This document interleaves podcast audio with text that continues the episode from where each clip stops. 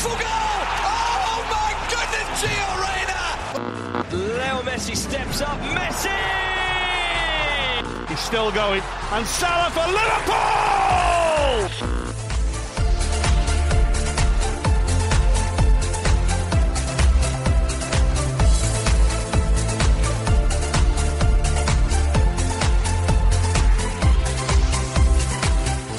سلام سلام سلام رسیدیم به اپیزود 21 از این فصل رادیو آف ساید.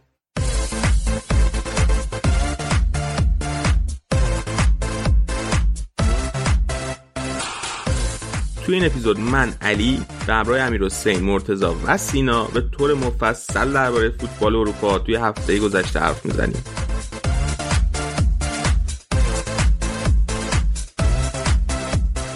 توی بخش لالیگا درباره دستگیری بارتومو و سه نفر دیگه از اعضای باشگاه بارسا حرف می‌زنیم بعدش هم میریم سراغ بازی های شاگردای کمان جلوی الچه و سویا.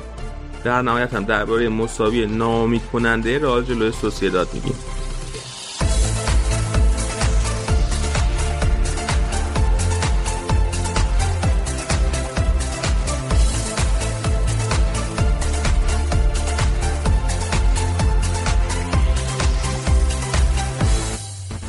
توی بخش انگلیس مرتضی درباره بازی یونایتد چلسی حرف می‌زنه.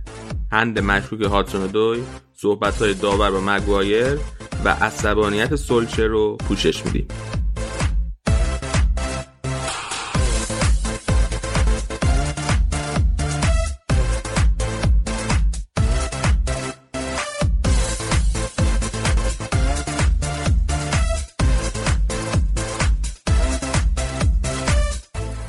بعدش میریم و درباره فوتبال ایتالیا با سینا حرف می‌زنیم. این بخش با بازی جنجالی رئال جلوی آتالانتا شروع میشه و در آخر هم با update لیگ فوتبال زنان ایتالیا تموم میشه.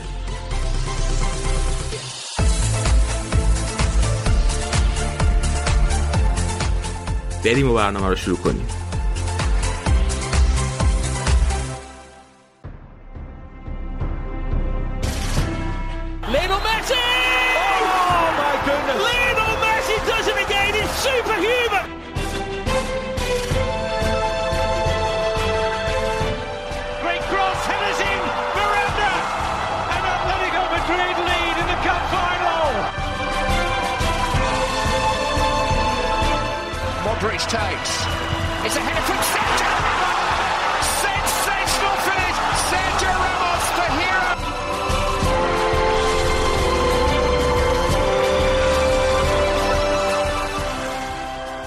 بخش اسپانیا با امیر حسین. سلام امیر حسین خوشحالم که می‌بینم نگرفتن فکر می‌کردم پلیس کاتالونیا تو رو هم دستگیر کرده. سلام علی به تو و همه شنونده ها. احساس می‌کنم که با توپ پر اومدی و می‌خوای هواشی باشگاه رو بریزی وسط. حواشیه باش که من چند صفحه اینجا نوشتم فقط راجع به حواشیه باشگاهتون صحبت کنیم. تو هم منتظر هواشی باشگاه ما باش فقط. دیگه من تیم خودم که مساوی کرده. آره نه چند ساعت پیش. امتیازات از دست رفتتون بگو. بیا از هواشی ما بگو. بیا بارسا گیت بگو. بارسا گیت بگیم ها؟ بگیم. آقا این بارسا گیت همونطور که عزیزان در جریانن تقریبا یک سال پیش شروع شد فوریه 2020 یعنی تقریبا یک سال پیش.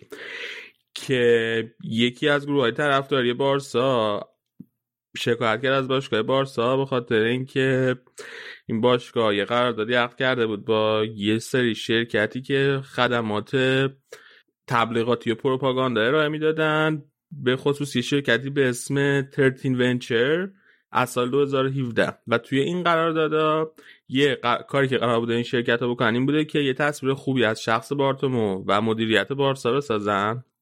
و علاوه بر اون تخریب کنن چهره یه سری از بازیکنهای فعال بارسا مثل مسی و پیکرو و همینطور یه سری از بازیکنها و شخصیت های سابق بارسا مثل پپ و ژاویو. پلیس وارد عمل شد از اون موقع پلیس کاتالونیا پلیس محلی کاتالونیا.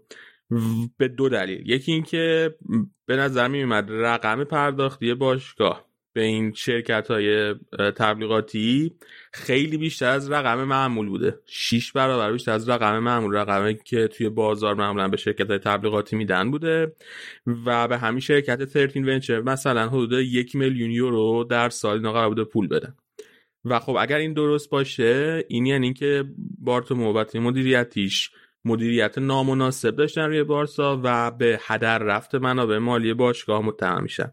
از طرف دیگه یه چیز دیگه ای هم که پلیس اینا رو داره بهش متهم می‌کنه اینه که فساد مالی داشتن و در واقع کمیسیون گرفتن. خود از مدیریتی بارسا روی این پول کمیسیون گرفتن. بنابراین این دوتا اتهام متوجهشونه. اصلا میگم اولا کارایی کردن که آن دیلی بیسز داره تو ایران هم اتفاق میفته آره دیگه. روزانه. یه کار جالب دیگه که اینا کرده این بوده که بارسا باید همه هزینه‌ای که می‌کنه رو از یه رقمی که بالاتر باشه که میشه حدود 200 هزار یورو. یعنی هر هزینه که بیشتر از 200 هزار یورو باشه رو باید ببره توی یه کمیسیونی به اسم کمیسیون قضاوت. و این کمیسیون قضاوت باید تشخیص بده که آیا این هزینه کرده باشگاه مناسب هست یا نه. و ریاست اون کمیسیون و معاون اول بارتومو به عهده داشته به اسم امیلی روسات. کاری که بارتومو کرده بود این بود که همه هزینه‌ای که قرار بوده به این باشگاه 13 ونچر بدن که بالاتر از 200 هزار یورو بوده. گفتم یک میلیون یورو بوده. اینو شیکونده بودن توی قسطای زیر 200 هزار یورو. واسه اینکه بیان این امیلی روساد و اون کمیسیون قضاوت رو دور بزنن و مجبور نباشن که هزینه رو از طریق اینا اول تاییدیشه بگیرن بعد پرداخت کنن. که همین هم باعث شد که روسات خیلی عصبانی بشه همون موقع استعفا بده و راهش از بارتو جدا کنه.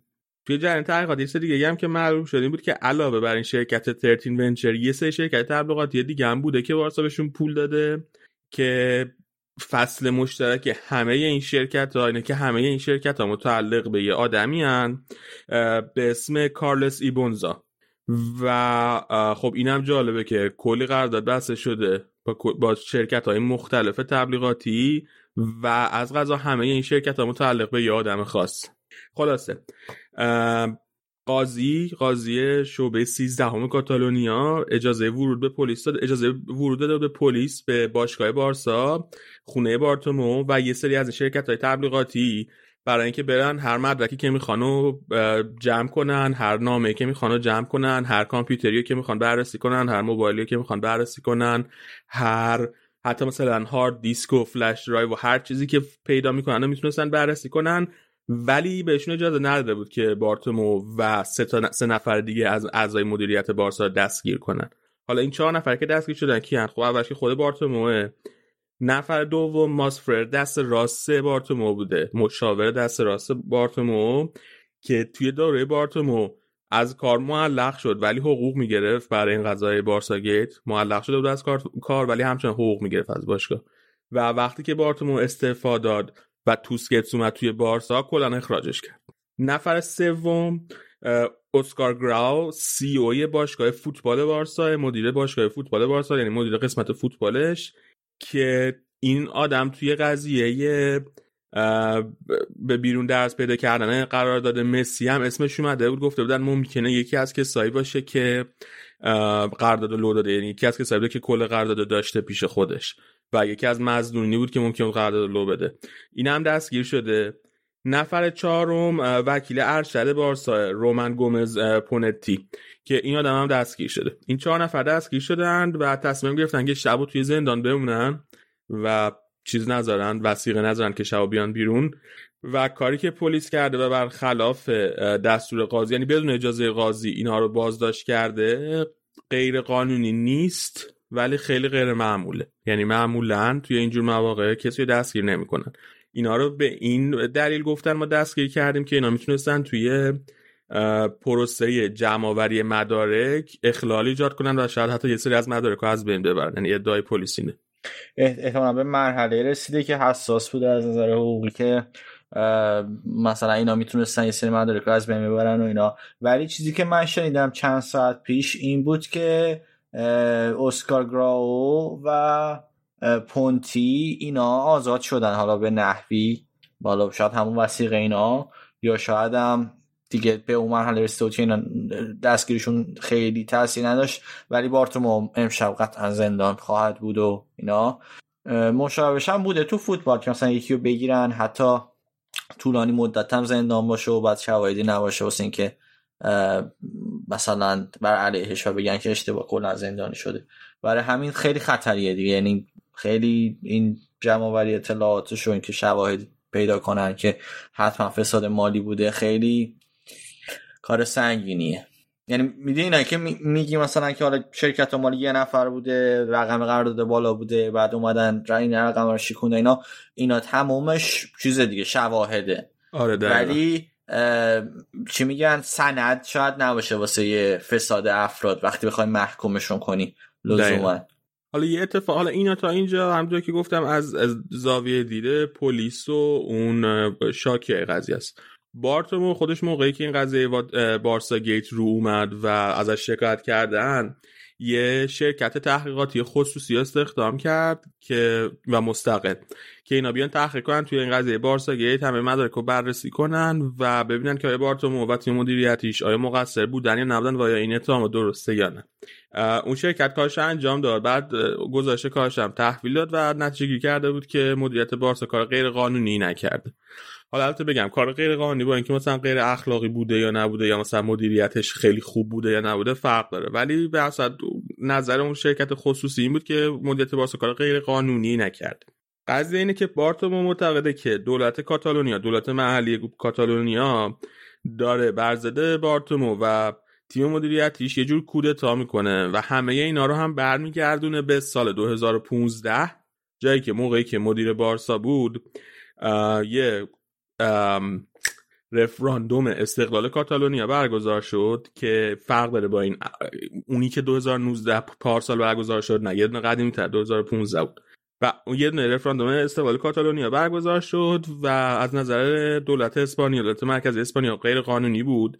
یکی از دستگیر شده های اون قضیه آرتور ماس رئیس دولت موقت دولت محلی کاتالونیا بود و استقلال طلبای کاتالونیا از بارتومو خواسته بودن که 3.5 میلیون یورو از منابع باشگاه بارسا رو به دلایل وطن پرستانه تقدیم کنه به این آقای آرتور ماس که بتونه از زندان به عنوان وسیقه بذاره بتونه بیاد از زندان بیرون.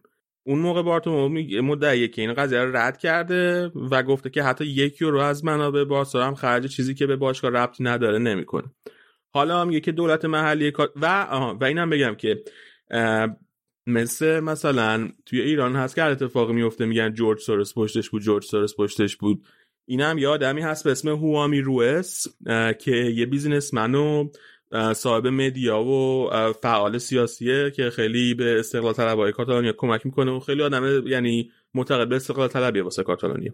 بارتومو میگه که همه این اتفاقایی که داره میفته واسه بارتومو رو این آدم داره هدایت می‌کنه.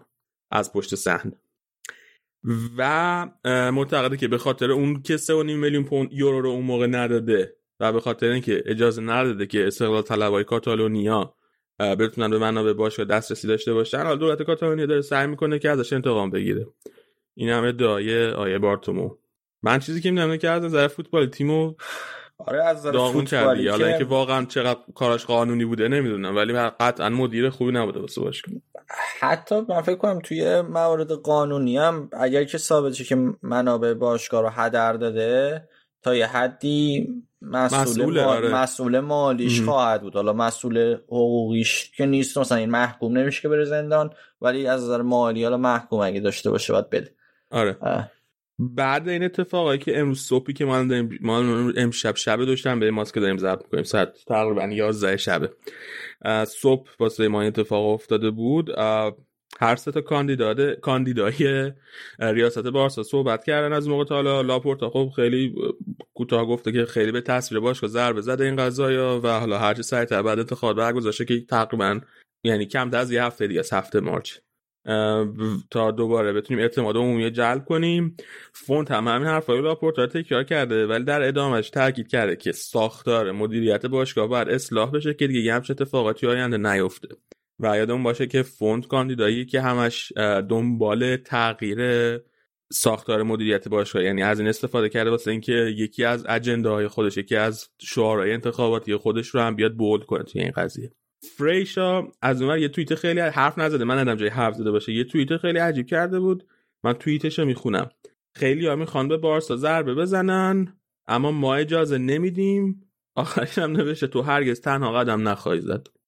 و بارتومو به به توییت کلی کرده. به نظر میاد راجع به همین قضیه دستگیری بارتومو و تیمشه. یه نکته که راجع فریشا هست که فریشا هم توی هیئت مدیره دوران لاپورتا بوده هم توی هیئت مدیره دوران, راسل و هم توی هیئت مدیره دوران بارتومو.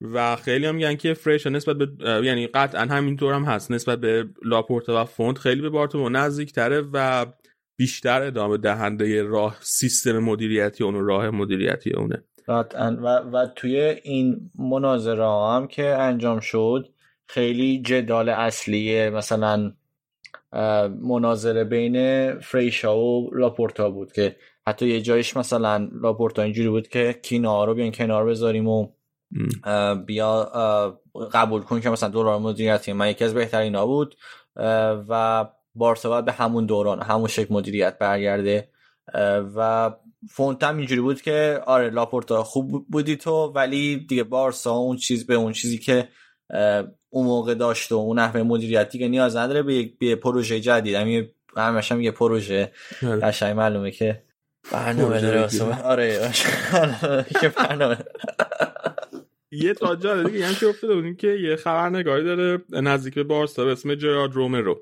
این دوست عزیزمون اومده بود دیروز توی توییتر یه نظرسنجی گذاشته بود که شما دوست دارین کی مدیر بعدی بارسا بشه؟ بعد این سه تا گزینه رو گذاشته بود.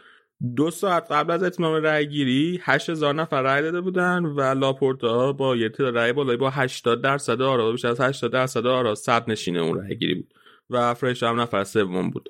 از دو ساعت قبل رأی گیری تا قبل از رأی گیری تعداد رأی از 8000 تا رسید به 54000 تا یعنی توی دو ساعت اه، 46000 نفر رأی دادن. و فریشا از نفر سوم رفت به نفر اول با 49 و دو دهم درصد آرا و لاپورتا هم صعود کرد برسه به دوم با 46 و 4 دهم.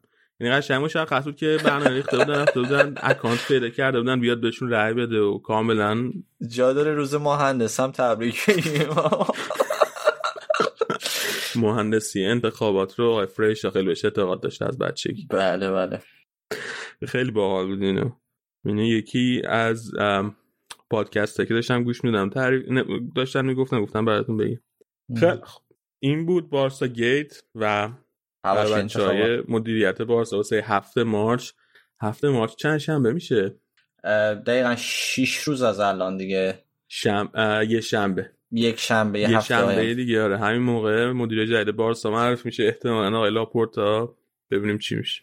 دقیقا. حالا معاونش هم راجع به اول اینکه توی یکی از حرفایی که زد توی این مناظره اینجوری بود که من سعی می‌کنم مسی رو خیلی راضی کنم که بمونه قطعا و یکی از تقریبا قول انتخاباتی بالاخره داد که این کارو بکنه.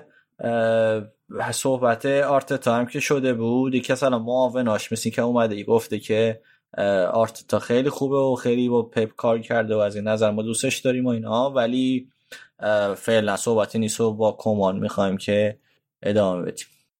آره این آرت تا بحثش که اومد منم خیلی تعجب کردم. چیزی که به نظر من اومد این بود که اینو مخالفاش رو کرده بودن اسم آرتتا رو برده بودن واسه اینکه چیز اینو بزنن محبوبیت اینو بزنن. واسه اینکه خب حالا آرتتا تو آرسنال نه خیلی خوب بوده نه خیلی بد بوده خیلی متوسط نشون داده به نظرم.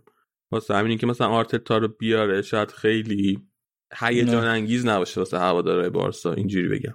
از اون طرف اسمش بالا بیادم غیر منطقی نیست به خاطر اینکه خب بازیکن آکادمی بارسا بوده اصلا. و برای همین شرایط مناسب دیدن که یه اسم مثل آرتتا بیارن که مثلا خیلی عجیب نباشه اگه بیاد بالا ولی مثلا واقعا هواداران نخوانش هیجان زده نشن براش. بعید نیست اصلا. ولی خب حالا بحث هوادار نیست بحث اینه که کلا خب شاید هم تجربه لازم نداشته باشه دیگه. واسه اینکه تو بارسا مربیگری حالا آرسنال هم که خیلی حالا- خفن نبوده. حالا مثلا جاوی از اسد بیاد خیلی تجربه لازم داره؟ نه ولی خب خیلی جاوی یکی از بیشترین یعنی بیشترین بازی ها رو کرده واسه همون تیم. دیگه همون بحث هیجانی که به نه، هوادارا میده دیگه. هیجان بیشتری میده به از نظر نه خب نه با, با رخکنه بارسا آشنا تره دیگه. با فضای کاتالونیا با از نظر مثلا کاپیتان با فضایی که تیم مثلا می‌تونه داشته آره باشه مثلا نتیجه گیری تو دوران خوبی هم بوده دیگه دورانی که اوج بوده یه حالتی. آره آره. حالا بیا بریم سراغ بازی. بارسا دو تا بازی کرد این هفته. اولی چلو الچه وسط هفته. از هفته اول که عقب مونده داشتین. دومیش یه بازی خیلی حساس شده. سویا. توی سانچز بیزخوان آره. بازی اول که خب با الچه بود یه بازی بود که انتظامی رفت بارسا ببره راحتم ببره. برای همین ریسک کرده بود کمانو به یه سری یه روتیشن هایی گذاشته بود. یعنی بازی سیستم چرخشی می‌خواست استفاده کنه. تو این بازی استفاده کرده بود. به ترینکا بازی داده بود. اول که 4 3 بازی کرد. این بازی رو مینگزا رو گذاشته بود. سمت راست فول بک آلبا سمت چپ پیکو تیتی هم دفاع وسط. بعد پیانیچ بازی داده بود به جای بوسکت که بوسکتی استراحتی بکنه. بعد پدریو دیونگ. جلو هم به ترینکاو بازی داده بود برایت ویت که مثلا شاید دمبله استراحتی بکنه. و بازی هم بد نبود. واسه بارسا خوب شروع شد. ترینکاو هم اوایل بازی چند تا موقعیت داشت. یه چیزی که راجع به ترینکاو می‌خواستم بگم اینه که بازیکن خوبیه. یعنی به نظر من پتانسیلاش واسه وینگر بارسا شدن هم بالاست. فقط شاید به اون پختگی نرسیده که ضربه آخر رو درست بزنه. تو این بازی هم نیمه اول نشون داد که مثلا خیلی می‌تونه نزدیک شه به دروازه. بعد ضربه آخر اون ضربه که چی میگن زهر داره. نیست یا پاس آخرایی که جا می‌تونست پاس بهتری بده به مسی اونجوری نبود در مجموع. یه نیمه بارسا بدون گل رفت و رخیان نیمه دوم که برگشتن. یه یک و خیلی قشنگ بین مسی و برایت اتفاق افتاد. یه پاس پشت پادات به مسی برایت که حالا مسی هم تو یه ذره برد جلو تو نیم توی محوطه جریم و گل اولو زد. بعد از اون خب رونده بازی خیلی به نفع بارسا شد و مدام موقعیت ایجاد می‌کرد. رو گل دوم هم باز دیونگ خیلی خوب به تو زد. کلا این نفوذهای دیونگ هم خیلی به موقع و خیلی پخته تر شده از وقتی که اومده بارسا. الان دیونگ بازی کنی که تو چند تا پست می‌تونه بازی کنه. هم هافبک دفاعی می‌تونه بازی کنه. تو این بازی هم فکر می‌کنم یه مقطعی از بازی که پیانیچ رفت بیرون هافبک دفاعی بازی کرد. و اگر اشتباه نکنم ایلیای اومد تو بازی و اونم بعد بازی نکرد. و میگم لیون خیلی خوب بازی می‌کرد. تو این نفوذش هم یه پاس خوب به مسی داد و اون باز گل دومو زد. دبل کرد و اینجا از سوارز جلو افتاد با یه اختلاف دو گل از نظر آقای گلی. گل سوم هم باز تاثیر مستقیم مسی بود که پاسو فرستاد واسه یه رو تیر واسه برایت ویت و اون برگردون دو آل با گل سوم زد. در مجموع بازی راحتی بود از این نظر که خب بارسا با روتیشن و با این چرخش که داشت به اون سه امتیازی که می‌خواست رسید کلین هم کرد و از دفاعی هم اونقدر دوچار چالش نشد. اما بازی سویا که حالا بازی مهمتری بود از این جهت که حالا بازی سختری توی جدول لالیگا هم رقیب مستقیمه بارسا می‌تونه حالا تو مقطع توی مقطع با این بازی سویا بود و می‌تونست اگه مثلا بازی رو ببره سویا بیاد بالای بارسا. ضمن که حالا فردا هم ببخشید چهارشنبه که دو روز دیگه میشم بارسا باز با سویا بازی داره توی کوپا دل ری. این دوتا بازی پشت سر هم خیلی تعیین کننده بود. هم تو لالیگا هم کوپا دل ری. این بازی اول می‌تونه آمادگی روحی رو واسه بازی دوم ببره بالا. یه تغییری که داده بود این که با سه دفاع بازی می‌کرد.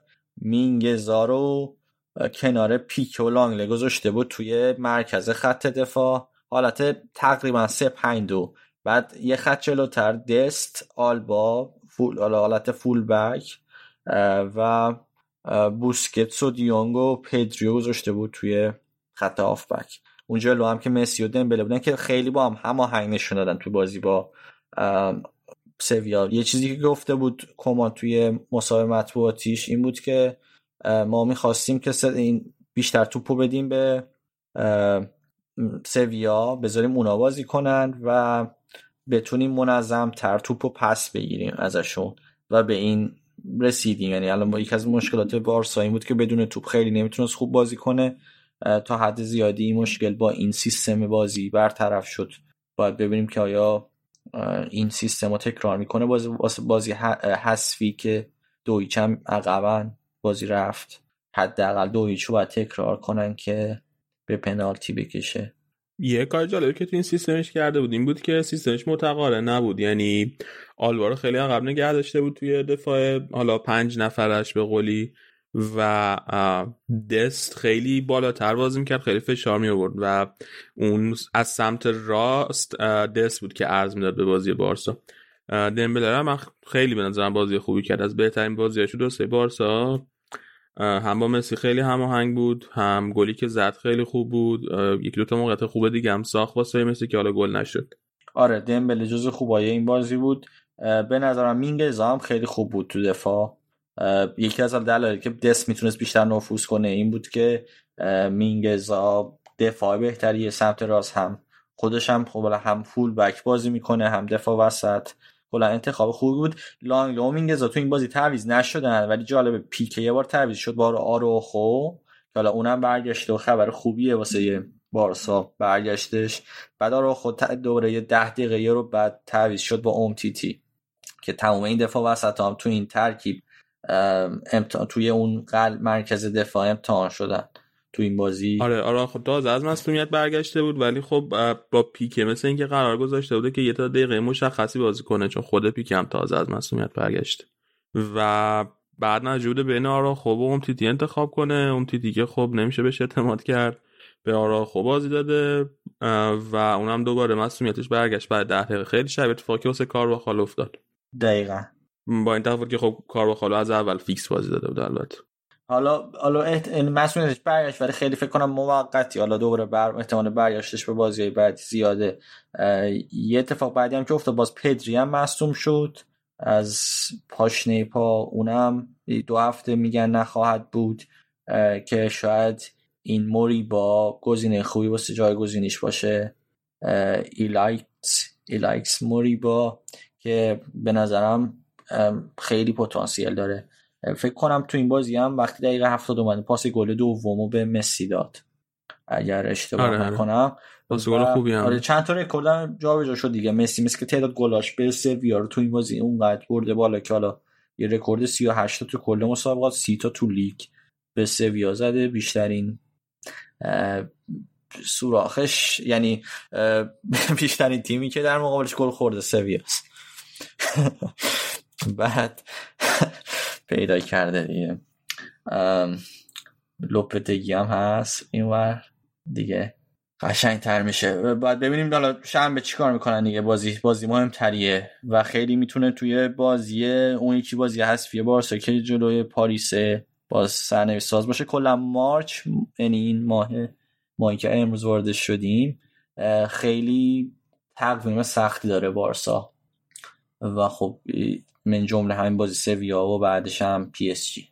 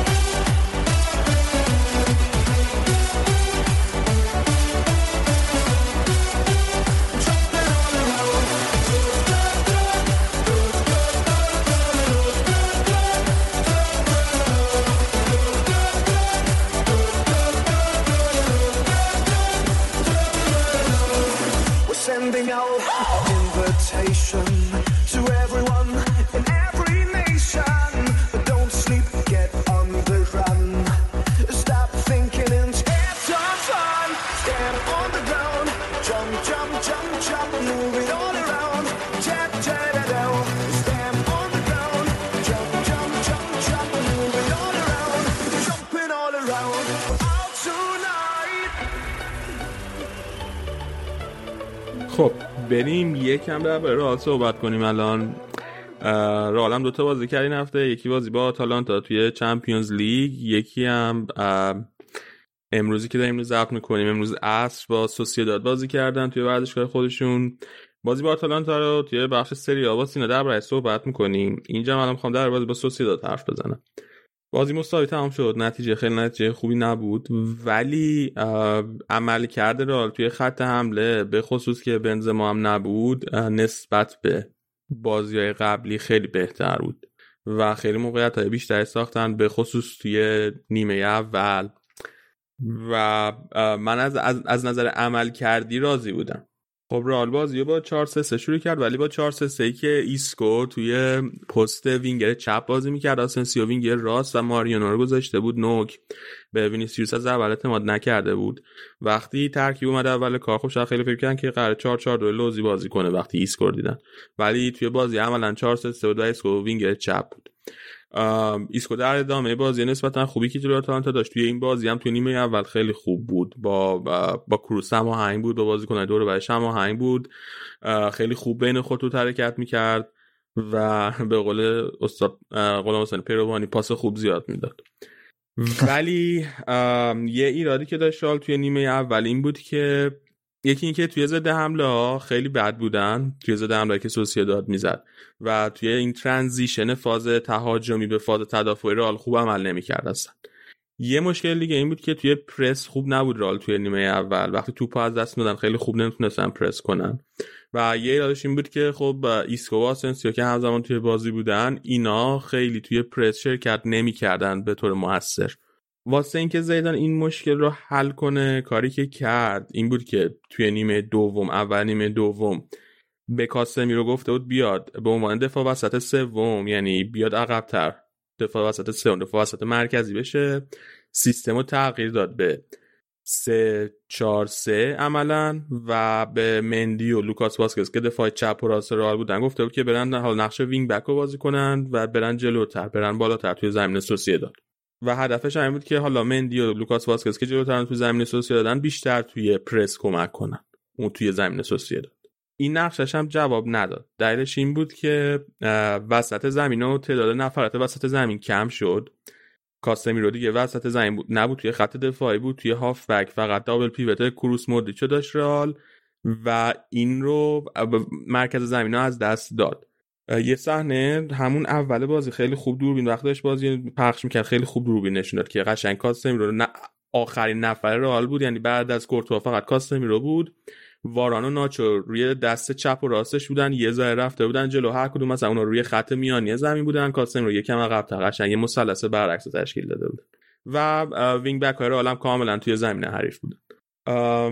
توی صحنه گل اتفاقی افتاد این بود که رئال توپ از دست داد توپ رسید به داوید سیلوا و داوید سیلوا هم کاملا آزاد بود. از چون که از نظر همچنین گفتم از نظر نفری توی وسط زمین رئال نفر از دست داده بود. کاملا آزاد بود. توپ رسوند به سمت چپ زمینه. خودشون یعنی سمت راست رئال جایی که قبول لوکاس واسکس باشه که لوکاس واسکس هم رفته بود جلو پشتش خالی شده بود. توپ از سمت چپ زمین خودشون بردن جلو. یه سانتر خیلی خوب کردن. جهت بازی رو کاملا عوض کردن. به سمت راست زمین رئال جایی که مندی از پورتو عقب مونده بود از و نتونست خودش به موقع برسونه به پورتو واسه اینکه جلوی سر زدنش رو بگیره. و پورتو هم خیلی راحت بلند شد توپو گل کرد. یه گل خیلی خوب زد. واقعا کورتو هیچ کاری نمی‌تونست بکنه روی اون گل. و سوسیداد یکی جلو افتاد. بعد از اینکه این اتفاق افتاد دوباره سیستم و زیدان برگردون به همون 4 3 و دوباره سیستم برگشت. همون 4 3 و دوباره رئال تونست که موقعیت بسازه موقعیت سازش بهتر شد. اما خب همچنان مشکل پرس و ضد حمله رو توی transition داشت. من از این خب این یه مشکلی دیده که خب واقعا تیم داشت سعی کرد رفع کنه. نتونست اینجوری رفع کنه. کاری که دوباره کرد واسه رفع مشکل این بود که ستای خط جلو رو کامل عوض کرد. ایسکو و آسنسیوی که نمی‌تونستن توی پرس کمک کنن و کشید بیرون. به جاش وینیسیوس و رودریگو رو برگ اوورد توی بازی. رودریگو هم تازه از مصدومیت برگشته بود. و به جای ماریانو هم هوگودو رو اوورد تا سعی کنه اینجوری مشکل پرس رو این دفعه حل کنه. من به نظرم تص... خیلی توی کنفرانس مطبوعاتی بعد بازی هم زیدان تحت فشار قرار گرفت به خاطر این تغییر تاکتیکی که داده. چون دقیقا تغییر تاکتیکیش باعث شد رال گل بخوره. ولی من به نظرم منطقی بود کاری که کرد و جواب نداد. ولی تلاشش این بود یعنی تلاشی که کرد تلاش منطقی بود. چیزی که منو اذیت می‌کنه توی ترکیب رئال اینه که کاسمی رو به خصوص الان که دیگه بنزما نیست و مصدومه. که حالا امیدوارم که به بازی آخر هفته بعد جلو اتلتیکو مادرید برسه. زیدان توی کنفرانس مطبوعاتی بعد بازی گفت احتمالش هست که برسه. همه نقشه های تهاجمی رئال به جز اون ده دقیقه که کاسمیرو رفته بود دفاع وسط سوم بازی می‌کرد همه نقشه های تهاجمی رئال هول و هوش کاسمیرو میچرخه. و این چیز نیست. این آد... یعنی کاسمیرو بازی کنه خیلی خوبیه. روی هوا خیلی خوبه هدای خیلی خوبی می‌زنه حضور فیزیکی پیدا می‌کنه توی محبت جریمه خوبه. بعضی وقتا شوتای خیلی خوبی می‌زنه. خیلی بازیکن خوبیه. روی ضربای آزاد خیلی موثره. ولی اینکه همه نقش های تهاجمی رو از کاسمی رو رد شه این چیز نیست عادی نیست. من اینو درک نمی‌کنم. اینه که من اذیت می‌کنم تو بازی رئال خیلی. و توی این بازی هم کاسمی رو بیشترین تعداد شوت توی بازی رو داشته بین همه بازیکن‌ها. توی بازیکن رئال کاسمی رو 6 تا شوت داشته و بیشترین شوت بعد از کاسمی رو 3 تا شوت بوده. الان یادم نیست کی بود. خلاصه بعد از کاسمیرو نفر دوم سه تا شوت داشته. یعنی دو برابر بیشترین نفر بعد از خودش شوت داشته تو طول بازی. یه ضربه سر خیلی خوبم زد کرد رفت بیرون ولی اونم تازه آف ساعت گرفت. یعنی تعداد شوتاش می‌تونست بیشتر هم باشه. نمره که گرفتم؟ باز از خیلی از بازیکنای رئال بهتر بود. یعنی از مودریچ نمره بهتری گرفت از آسنسیو که قطعا بهتر بود و آره بازی بازی خیلی خوبی داشت. من میگم بازی بعدی داشت. ولی این چیز نیست. این اینکه و... توی همه این نقشه تهاجمی و هول و هوش هافبک دفاعیش یا هافبک دفاعی بشید و از اونجا رد چی آره شاید. اون اونشو که من اذیت می‌کنه حالا ام یه اتفاق دیگه هم که و, و حالا این می‌دونی چرا بیشتر اذیت کنه به خاطر اینکه خب اگر زیدان می‌خواسته که دو تا مسئله. یک مسئله این اگر می‌خواسته یه هافبک دفاعی داشته باشه که خیلی هم توی کار تهاجمی کمکش کنه خب چرا مارکوس یورنته رد کرد بره دو سال پیش؟ چون اینکه این الان واسه هدف اول دوم نیست همیشه هم یعنی همیشه کاسمیرو خیلی شرکت داره توی کارهایی که توی کار تهاجمی را خب مارکوس یورنته هم الان توی اتلتیکو مادرید عملا خیلی وقتا مهاجم دوم بازی می‌کنه بعضی وقتا پشت مهاجم بازی می‌کنه. چرا, مارکوس یورنته رو رد کرد بره؟ که پست اصلیشون هم هافبک دفاعی بود. حالا متفاوت بود. نوع بازیش متفاوته با کاسمیرو بعد سال بعدی دوتا بازیکن داشته به اسم اودگارد و لوکا یوویچ. چرا این دوتا ترکیب تیم سیستم بازی تیم نحوه بازی تیم چرا واسه اینا حاضر نبود هیچ جوری هیچ تغییر توی تاکتیکش بده هیچ هیچ جوری هیچ جوری اینا رو توی ترکیب تیم بشونه؟ ولی واسه کاسم رو حاضره. من, من اینو نمی‌فهمم. یعنی این علاقه ای که داره رو به یه سری بازیکن رو نمیفهم حتی وقتی بنزما نیست. نره گل رئال خب خیلی صحنه جالب بود. اولا که والورده که اونم بعد اومد توی زمین. اونم تازه از مسئولیت برگشت روی گل. خیلی موثر بود پاس پشت پای که انداخت. و بعدم وینیسیوس توپو گل کرد که بازم زد به دفاع حریف و رفت گل. اگه نخورده بود به دفاع حریف دروازه‌بان احتمال زیاد می‌گرفت. چون داشت می‌رفت توی بدن در توی دست دروازه‌بان. رودریگو خیلی خوب بود. من از بازی که رودریگو کرد خیلی راضی بودم از وقتی اومد توی زمین. والورده هم خیلی خوب بود. حالا دارن مصدوم دونه دونه برمیگردن به انزما هم امیدوارم برگرده. اگر بازی آخر هفتهشون جلوی اتلتیکو مادرید ببرن هنوز تو کورس قهرمانی میمونن. الان که پنج امتیاز عقبن یه بازی هم کمتر. هم امتیاز رئال با بارسا. دقیقا. اتلتیکو مادرید هم این هفته جلوی ویارال بازی کرد و ورزشگاه ویارال بازی خیلی خوبی بود. ویارال خیلی خوب بازی کرد به نظر من. موقعیت خیلی خوبی هم ساختن. که نتونستن ازش استفاده کنن. ولی اتلتیکو مادرید از موقعیت که ساخت خیلی خوب استفاده کرد. دوتا گل خیلی خوب زدن. گل دوم ژا فلیکس خیلی خوب زد. یعنی توپو پائو تورس اومد دفع کنه. توپ رسید به ژا فلیکس. تقریبا رو خط محوطه جریمه بود. خیلی سریع بدون اینکه معطلش کنه توپو شوت کرد رفت یه گوشه دروازه ویارئال و بازی خوب بود. اتلتیکو هم فعلا داره با مشکلات کرونا و مصدومیت و اینا دست و پنجه نرم می‌کنه. آره. حالا مشکلاتش امیدواریم ادامه دار باشه. یه لوپ نتیجه نگرفتن. ولی بازی کنه. اتلتیکو مادرید کرونا بگیرن و مصدوم بشن ها؟ سوارز نه ولی. بقیه‌شون بشن نداره. یه دوتا خبر جالبه. در انتقالاتی بگم. اگه صحبت رئال تمام شد داری آره آره بگو. یکی اینکه این اینتر میلان اومده و واسه واینالدوم که ما خواستیم مفتی بگیریم از لیورپول. داره تلاش می‌کنه سنگ اندازی می‌کنه. حالا فعلا این تمدید قرار صحبت تمدید قرار دادش متوقفه. ولی من نگرانم که اصلا اینا ببینن که انگیزه زیاده بین تیمای دیگه. شاید قراردادش تمدید کنن که بفروشنش یه همچی داستانی. خب انگیزه هست برای اینکه رایگان اگه باش تمدید قرارداد کنن که دیگه انگیزه براش نیست. بعدم خودش هم که چیز نخورده. مغز آره نسبت مغز خر نخورده که بیا تمدید کنه بعدا حقوقش خودش کمتر بشه که. آره ولی خب احتمالا رابطه مثلا همین هلندی بودنش و اینا اگه کمان بمونه می‌تونه به بارسا آمدنش کمک کنه. شما دیگه فصل بعد آرتتا رو دارین کمان آرتتا رو کاشتنش داشتین یه یه اتفاق یه خبر جالبه دیدم که اومدیم بود خب به کام رئیس این باشگاه میامیه دیگه آره. آره. MLS آره توی MLS اینتر میامیه و خب مثلا قبلا هیگواین رو برده بود و ماوتیدی این الان صحبت این بود که می‌خواد شاید رونالدو مسی رو قانع کنه که بیاره و یه پروژه برنده اینجا شروع کنه. پروژه برنده توی ام آخه. نه خب نمی‌دونم جام باشه جهان بیاد جام یه چیزی خودی نشون بده. از تبلیغات رو خیلی می‌تونه آره موفق باشه. و می‌تونه اصلا یه نقطه چیز باشه نقطه عطفی واسه ام باشه بازیکن‌ها شروع کنن به اومدن و فوتبال تا آمریکای شکلی دیگه بشه. مسی که اون دفعه مصاحبه کرده بود گفته بود دوست داره بره ام امیدوار آره. که یعنی بره ام ولی ولی میامی آیا نمی‌دونم. دوست داری بیاد کجا؟ تیم بالتیمور مثلا بالتیمور تیم داره ام دی سی داره ولی وین رونی هم اونجا بود. آره. تیم دی سی بود. ولی کالیفرنیا هم بد نیست دیگه. خب. همین. اینا برای جالب هفته. گفتی خبر نقل انتقالاتی بکنم می‌خوای اریک گارسیا رو بگی. اریک گارسیا مثل اینکه دیگه قطعیه قراردادش با بارسا توی تابستون به صورت رایگان میره بارسا. و همین. اینم خبر نقل و انتقالی هول و بارسا.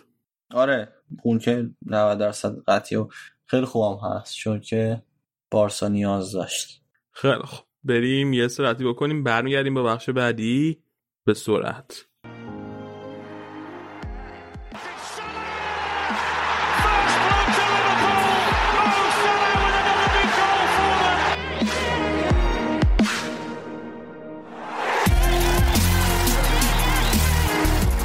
United from two down and now 2-2. Two from Paul Pogba.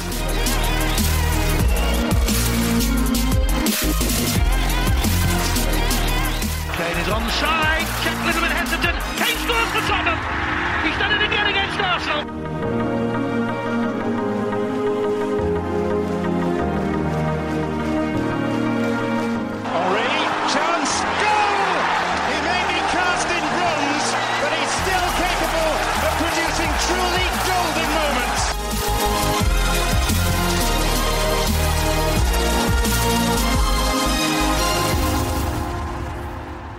برگشتیم با بخش انگلیس. مرتزا سلام چطوری؟ سلام. چقدر انرژی داری من؟ آمادگی این همه انرژی رو نداشتم. درود به تو علی درود به شنونده ها. بعد دلیل انرژی داشتم بگم. شدم الان. آن. رفتم. توی این مدتی که بین دو بخش اسپانیا و انگلیس فاصله افتاد داشتم توییتر چک می‌کردم و دیدم که استاد سیمان کلمه مثلا که می‌خوان یه کلیپ جدید بدن. و یه کلیپ 50 ثانیه یه هم ازش اومده بود حدود 50 ثانیه بود. تیزر بود. تیزر بود آره. حسابی تیز شدی ها. و یکی از ستاره های دنیای بازیگری رو وارد این کلیپشون کرده بودن. من که نمیشناسمش. خیلی عجیب بود. در حدی که یه سری مسن شده ولی چقدر بیچاره. سن بازیگر مورد نظر آره, آره. دنبال نمی‌کنی کاراشونو مثل اینکه آره مسن شدن یه مقداری. کاتگوری عوض کردن خیلی چه زشته دی خجالت بکشی و بچه داره اینو گوش میده. آها راست من تو رو میخندم. مثبت 18 بذاریم من دارم اینجا میخندم سو استفاده نکن.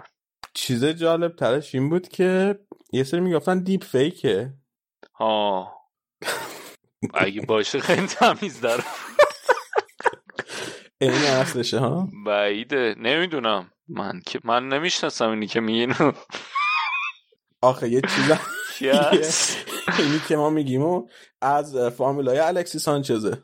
فامیلایی باشم؟ فامیلاش درست. اسم کوچیکشون یکی. از خوبای صنعت فیلم های مثبت 18 آمریکا تمام نمی‌کنی نه؟ ولت ولت نکنم میری همینطور ادامه میدی. خب یه جوان یه پوستر کار کرده. زیرش featuring فلان؟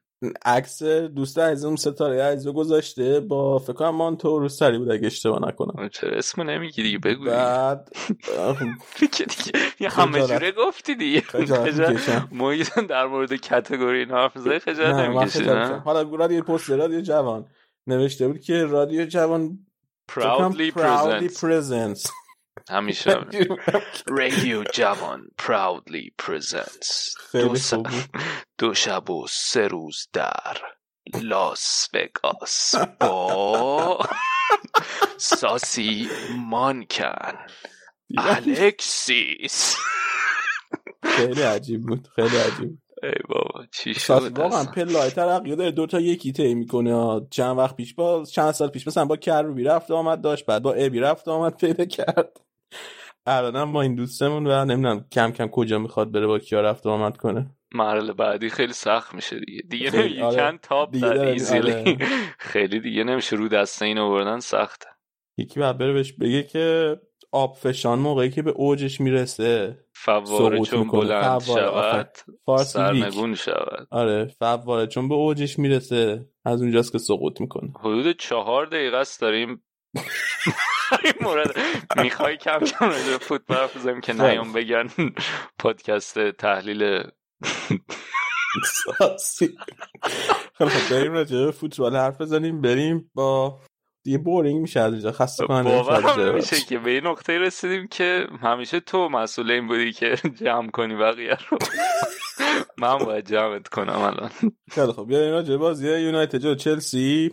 حرف بزنیم که یاسم میگم این هفته ما راجع به این بازی خیلی صحبت کردیم. هم کلاب هاوس داشتیم هم بعد یوتیوب داشتیم هم توی اپیزود. بیا راجع به این بازی حرف بزنیم با نتیجه. واقعا انقدر بازی خوبی بود آره، که بازی خوبی بود که- زدم اینطور. سف سف تموم شد. چیز؟ داشت؟ بیا یکم حاشیه بگیم. حالا که تو پادکست رو با حاشیه شروع کردیم اینم در مورد حاشیه حرف بزنم بعد بازی سولشر یه مسابقه کرده بود که یه یه پستی گذاشته وبسایت رسمی یه مقاله کار کرده وبسایت رسمی باشگاه چلسی قبل از بازی. که ظاهرا آخرین باری که دو تیم با هم بازی کردن یه خطایی کرده مگوایر رو از پلیکوتا توی محوطه جریمه که داور نگرفته و وار.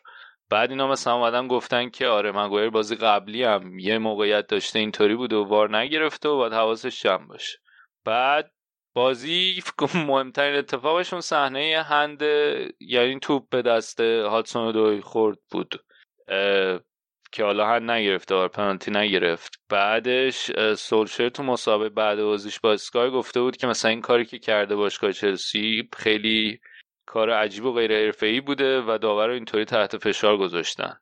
بعد یه سری چیزا بود که می‌گفتن لوکشا و خود سولشر شنیدن که داور به مگوایر می‌گفته مگوایر رو موقع داشته باش حرف می‌زده به اون می‌گفته که آره من اگه این الان پنالتی بگیرم بعد شر میشه. نقل به مضمون. بعد و خیلی شاکی بود سولشر که چرا اینو گذاشتین و به نظرش هم پنالتی بوده صد درصد و بعد جالبه دیگه. حالا نظر خود چیه؟ پنالتی بود یا نبود؟ ما برای بار سوم بله. نظر تو پنالتی بود؟ نه. خورد نظر منم پنالتی بود. آره خیلی دستش باز بود آخه اصلا آره. خیلی عجیب بود. آره. به دست خودش هم خورد. ما بازم تاکید کنیم که به بازیکن یونایتد نخورد. کی بود بازیکن یونایتد؟ تو وود هی اون. دفعه. پرسیدی. آره اون دفعه هم پرسیدم گرین وود بود. آره. بازی ولی حالا جذاب نبود ولی جالب بود. از این لحاظ که خب توخل که از وقتی که اومده که تغییرات زیادی تو ترکیبش میده. چینش رو عوض چینش رو عوض نمی‌کنه مهره رو عوض می‌کنه. این بازی هم کم تغییر نبود. اول که کانته رو گذاشته بود جای جورجینیو این زوج کانته کوواچیچو خیلی استفاده نکرده از وقتی که اومده. بعد سمت چپ wing back چپش چیلول بود. مارکوس آلونسو رو گذاشته بود کنار که حالا اینم انتخاب جالبی بود. اینو تو یوتیوب هم گفتم با توجه اینکه مارکو مارکوس آلونسو هم خیلی تجربه خوبی داره تو گل زدن به این تیم‌های بزرگ و حضورش تو محوطه جریمه خیلی حضور جالبیه. و زیش هم ترجیح داده بود به ورنر. اتفاقی که ولی از اون طرف افتاده بود خب اینو ترکیب برای این اساس احتمالا چیده بود که کانتر گذاشته بود که بتونه قطع توپ کنه با توجه به اینکه ضد حمله های سریع می‌زنه یونایتد اصلا معروف هم به ضد حمله زدنشون. حضور کانته کاملا منطقی بود. و از اون طرف هم زیش رو گذاشته بود جای ورنر که بتونه مالک توی داشت زمانی که مالکیت توپ دارن حالا حفظ توپ و پا به توپ زیش نسبت به ورنر بهتره با توجه اینکه ورنر سرعتی و بیشتر حرکت تو فضا می‌کنه. یعنی بازیش بر اساس بازی خونی و حرکت تو فضا حالا زیش رو گذاشته بود که بتونه با استفاده از تکنیکش مالکیت توپ رو به دست بیاره که یه جورایی بالانس کنه حضور کانته و عدم حضور جورجینیو چون قبلا مالکیت با جورجینیو به دست میمد حالا که نیست مالکیت با زیش به دست میاد که حالا زیش بازی متوسطی داشت اگه بخوایم خیلی با ارفاق بهش نگاه کنیم. ولی اتفاقی که افتاد به نظرم غافل گیر کرد کلا تو این بود که به شدت از بالا پرس می‌کردن به خصوص نیمه اول. یونایتدیا خیلی از جلو پرس می‌کردن و همین باعث شد که خیلی فضا برای کار ژیرو خیلی بسته باشه. اصلا اون چنان نتونست فضایی پیدا کنه ژیرو. و همین میگم کاملا غافلگیر کرد. از اون طرف باز وقتی از بالا پرس می‌کردن اون قدم شاید اگر که پلیسیک و ورنر رو میذاش و همطور که گفتم پلیسیک استفادهش یعنی میگم پلیسیک ورنر بهترین کاربردش اینه که فرار کنه توی این فضاها. وقتی یه تیم تیم حریفه داره انقدر رو به جلو پرس می‌کنه اونطوری بهتر می‌تونستن استفاده کنن. شاید اگه توخل می‌دونست قرار اینطوری بازی کنه یونایتد از اول اون دوتا رو میذاشت توی ترکیب. از اون طرف توی ترکیب یونایتد هم شد یه نکته ای که داشت و عاملی که باعث شد نیمه دوم اینا یکم عقب بکشن بود که یکی دو سن لیندلوف بازیکنی نیست که مطمئن باشه تو پرس از جلو. و همون هم یه جورای پاشنه آشیل بود و برای همین مجبور شدن نیمه دوم یکم عقب بکشن. شاید انتخاب بازیکن سولشر برای این برنامه برنامه برنامه خوبی بود. با توجه به اینکه ما می‌دونیم چلسی از وقتی که توخل اومده خیلی با مالکیت کار می‌کنه فوتبال مالکانه رو انجام میدن و اصلا سیستم دفاعیشون هم بر این اساسه برنامه برنامه خوبی بود که اینجوری غافل گیرشون کنه. ولی مهرهایی که گذاشت شاید بهترینا نبودن. و یه دلیلش میگم لیندلوف است. لیندلوف آنچنان بازیکن شاید اگر که می‌خواست این کارو بکنه مثلا بایی رو میزاش بهتر بود که پا به توپش هم بهتره. یه نکته دیگه هم که داشت این زوج فرد مکتامینی بودن. حالا اینو میگم و بعد از اون راجع به یه موضوع دیگه هم می‌خوام صحبت کنم. فرد مکتامینی اصلا توی پاسای آخر خوب نبودن. خیلی ضعیف بودن. و اصلا خوب نتونستن فرناندز رو تغذیه کنن. در و می‌دونیم که بازی موقعیت سازی و شاید حمله های یونایتد بار اصلیش روی دوش فرناندسه و اگه شما نتونین بازیکن خلاقت رو خوب تغذیه کنید تیم فشل میشه توی حمله. و خب مجموع این دو عامل باعث شد که این برنامه ای هم که یونایتد داشت تو نیمه اول خیلی خوب جواب نده. حالا مکتامینه که از یه از چیز می اومد از یک مصدومیتی می اومد و خب فرد هم که خب فرد بگیر نگیر داره. خیلی کام این جمله فرد فرد یه بار دیگه هم گفتم. و در مجموع میگم این دو عامل باعث شد که یونایتد هم خیلی موفق نباشه. و نکته دیگه نکته ای که هست اینه که دو تا نکته است. یکی اینکه فرناندز تو بازی های یونایتد جلوی تیمای بزرگ پرفروغ نبوده که میشه راجع به این بحث کرد که چرا اینطوریه؟ آیا به ذهنیتش برمیگرده بازیکن بازی های بزرگ نیست؟ یا اینکه setup یونایتد تو بازی های بزرگ اینطوری باعث میشه که فرناندس نتونه بهترینش باشه. و نکته دیگه هم که تو همون یوتیوب ویدیو یوتیوب هم راجبش حرف زدیم نتیجه مساوی گرفتن یونایتد تو بازی جلوی top six فکر کنم به جز به آرسنال که باختن با بقیه مساوی کردن. صفر صفر تاتنهام 6 یک باختن دیگه. آها تاتنهام 6 یک باختن راست میگی. بقیه رو همه رو مساوی کردن. و همه هم سف سف سف بوده. و خب حالا اینو میشه دو این به نظر من الان که حالا من یکم بیشتر بهش فکر کردم از یک شنبه به این دلیل که تیمش تیم بالانسی نیست. البته تا حدود اینم گفتم اون موقعم. و نمی‌تونه برای یک بازی هم برنامه اینو داشته باشه که خوب دفاع کنه هم برنامه اینو داشته باشه که خوب حمله کنه.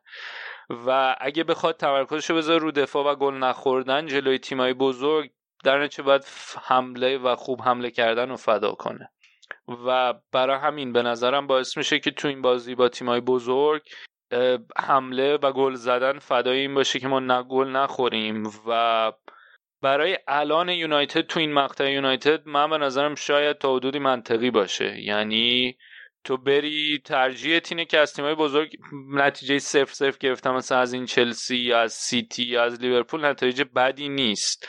و حالا می‌تونیم حمله تو تو بازی های دیگه انجام بدی و پیروزی ها جلوی تیمای کوچیکتر بگیری که حالا البته از گاهی مثلا ممکن اتفاق بیفته و مثلا یه باخت بدم بدی. ولی مثلا به شفیلد باختن.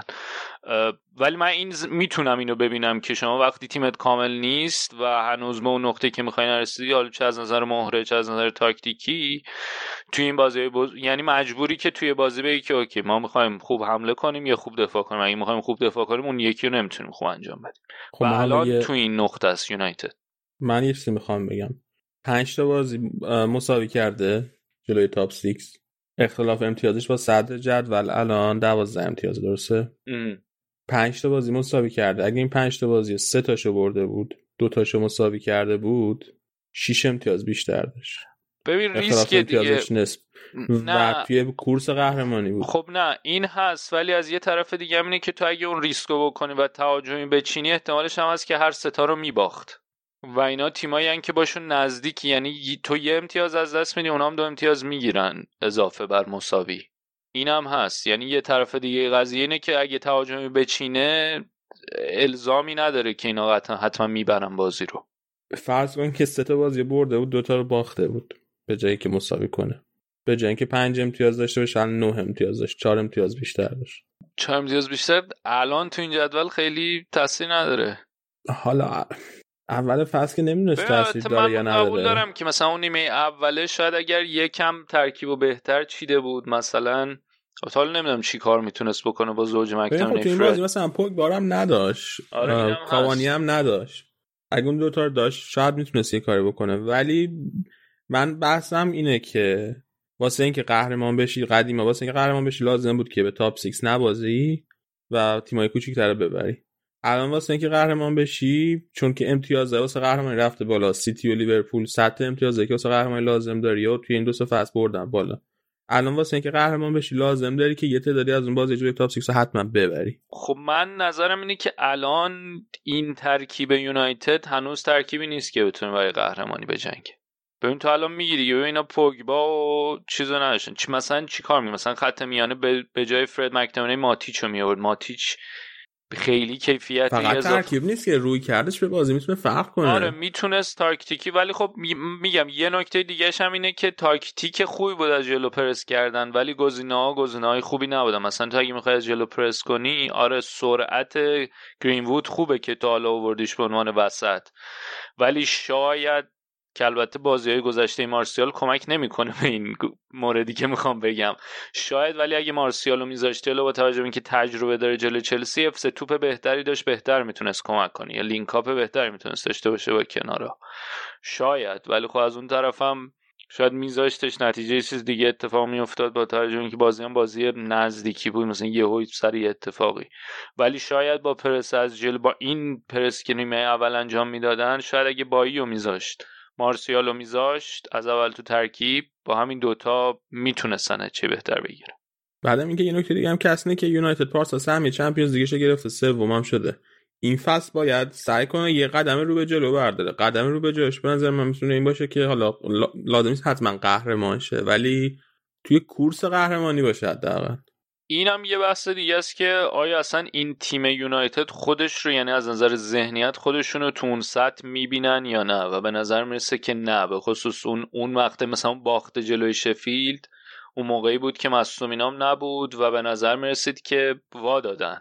یعنی اون قدم تلاش نکردن برای اینکه نتیجه رو برگردونن اون بازی. یعنی یه بازی که داشتن خوب نچه می‌گرفتن و نزدیک شدن به صدر یهو یه جای جا زدن. صدرم رفتن حتی یه, یه هفته فکر کنم یکی دو هفته. آره. و آره. بعد ولی به نظر مثل که خودشونم یعنی این ترکیب ترکیبیه که فکر می‌کنه او ما در حد قهرمان نیستیم در حد هم سهمیه گرفتنیم.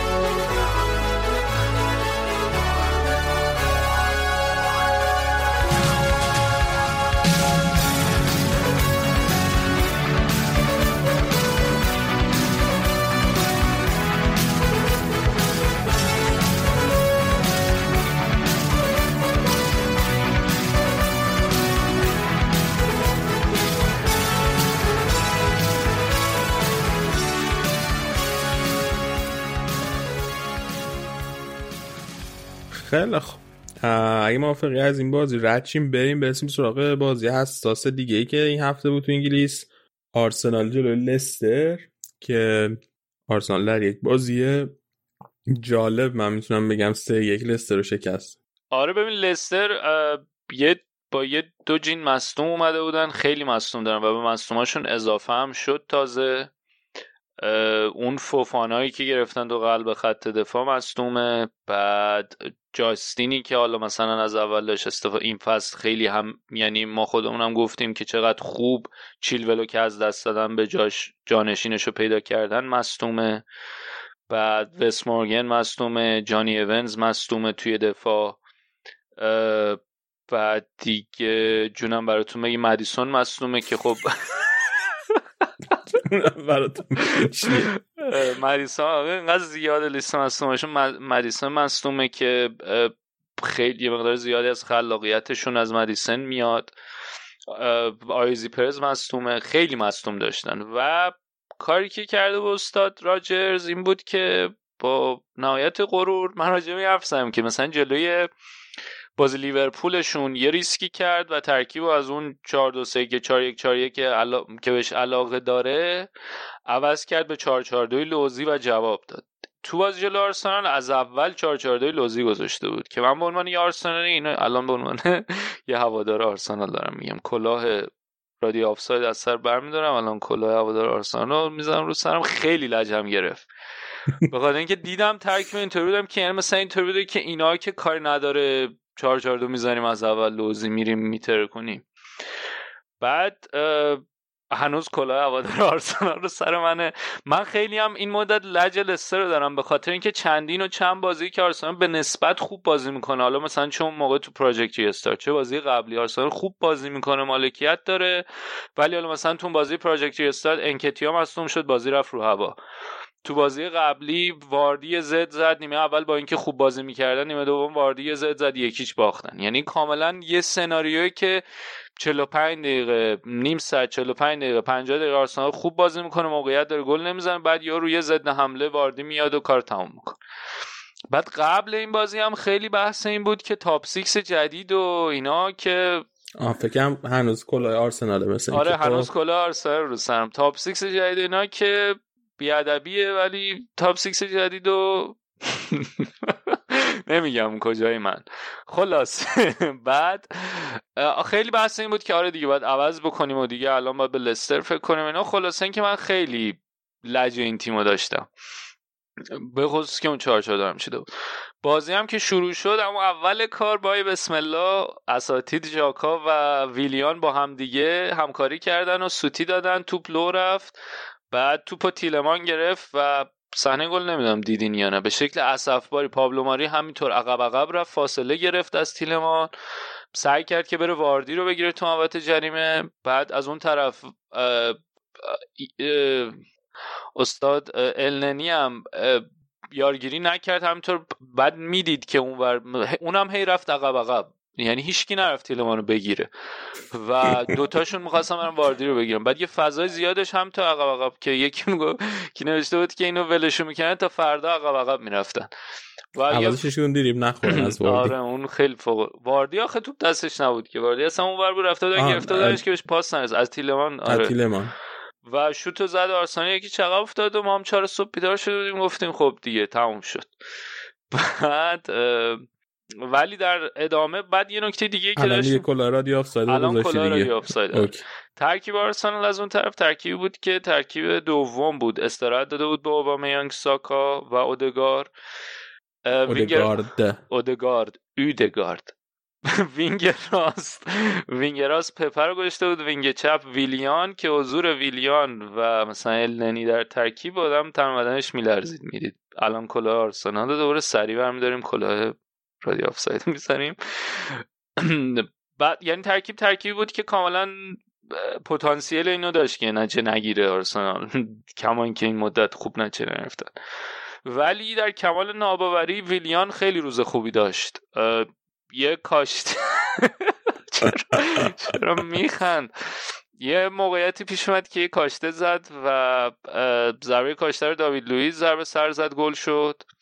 بعد پپه خیلی روز خوبی داشت در کنار سدری که حالا خیلی جالبه که هفته پیش که من راجع به این حرف زدم که پپه بیرین با هم دیگه جواب نمیدن به علت اینکه سبک بازی و کاری که تو زمین انجام میدن توی سمت راست یکیه.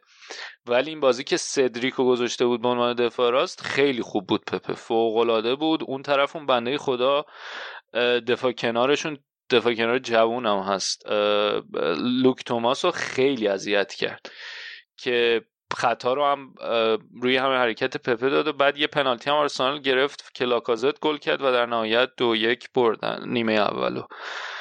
کاری که کرده بود این که توی 442 لوزی بارنز رو گذاشته بود. یه سمت قبلا اون تو بازی با لیورپول بارنز رو گذاشت جلو کنار واردی و خب چون حالا مدیسون بود option این که مدیسون رو بذاره اون گوشه لوزی داشت. ولی بارنز رو گذاشته بود یه گوشه پرز رو گذاشته بود یه گوشه پرزی که حالا دفاع کنار میذاشت معمولا و کاستانی توماس بودن.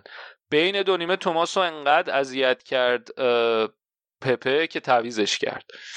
تعویزش کرد ولی خب نیمه دوم آرسنال روی یه حرکت خوب و یه پاس خیلی خوب متاسفانه اسمیترو نیمه اول حالا قبل اینکه پاس اودگاردو بگم اسمیترو مصدوم شد یه مصدومیت مایچه‌ای پیدا کرد. حالا امیدواریم که بتونه خیلی جدی نباشه مثل اینکه ظاهرا آرتتا هم گفته بود اونقدر شاید سخت نباشه. ولی این مصومیت مایچه‌ای رو خیلی وقتی که داره. تعویض شد اودگارد اومد اودگارد یه پاس خیلی خوب داد. از این پاسهای سری ولی دفاع رو مثل کاردی که پنیر رو دونست می‌کنه دونست می‌کنه. اصطلاح مورد علاقت هم به کار بردم که بازیکن تیمتون هم هست. اصطلاح مورد علاقه منه؟ مثل کاردی که پنیر رو از وسط دونست می‌کنه خیلی به کار می‌بری. نمی‌دونستم. خب.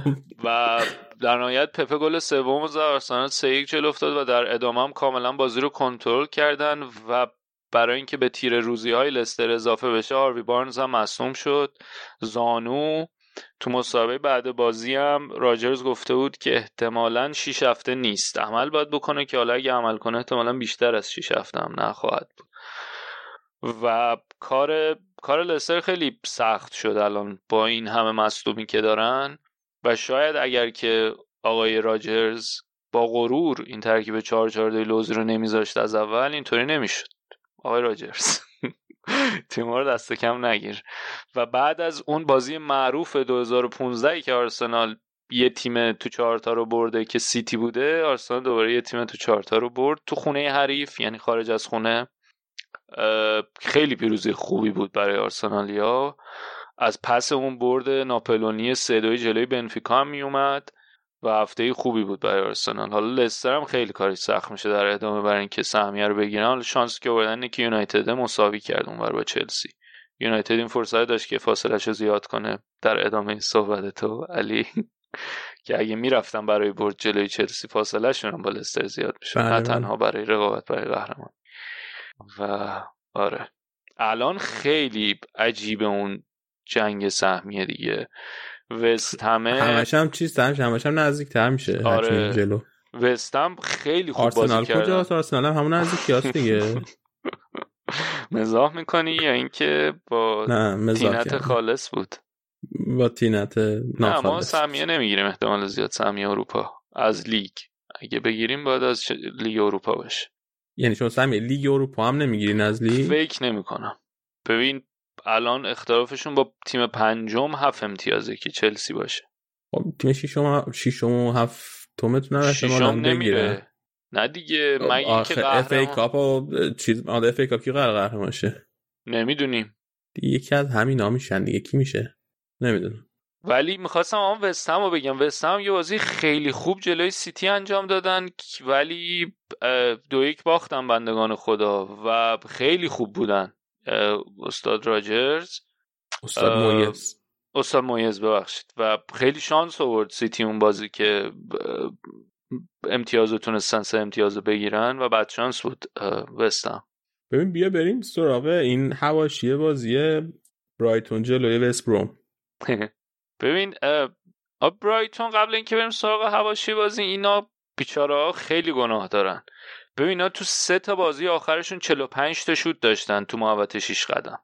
خب بعد ایکس جی مجموع دو بازی آخرشون هم هفت خورده ای بوده.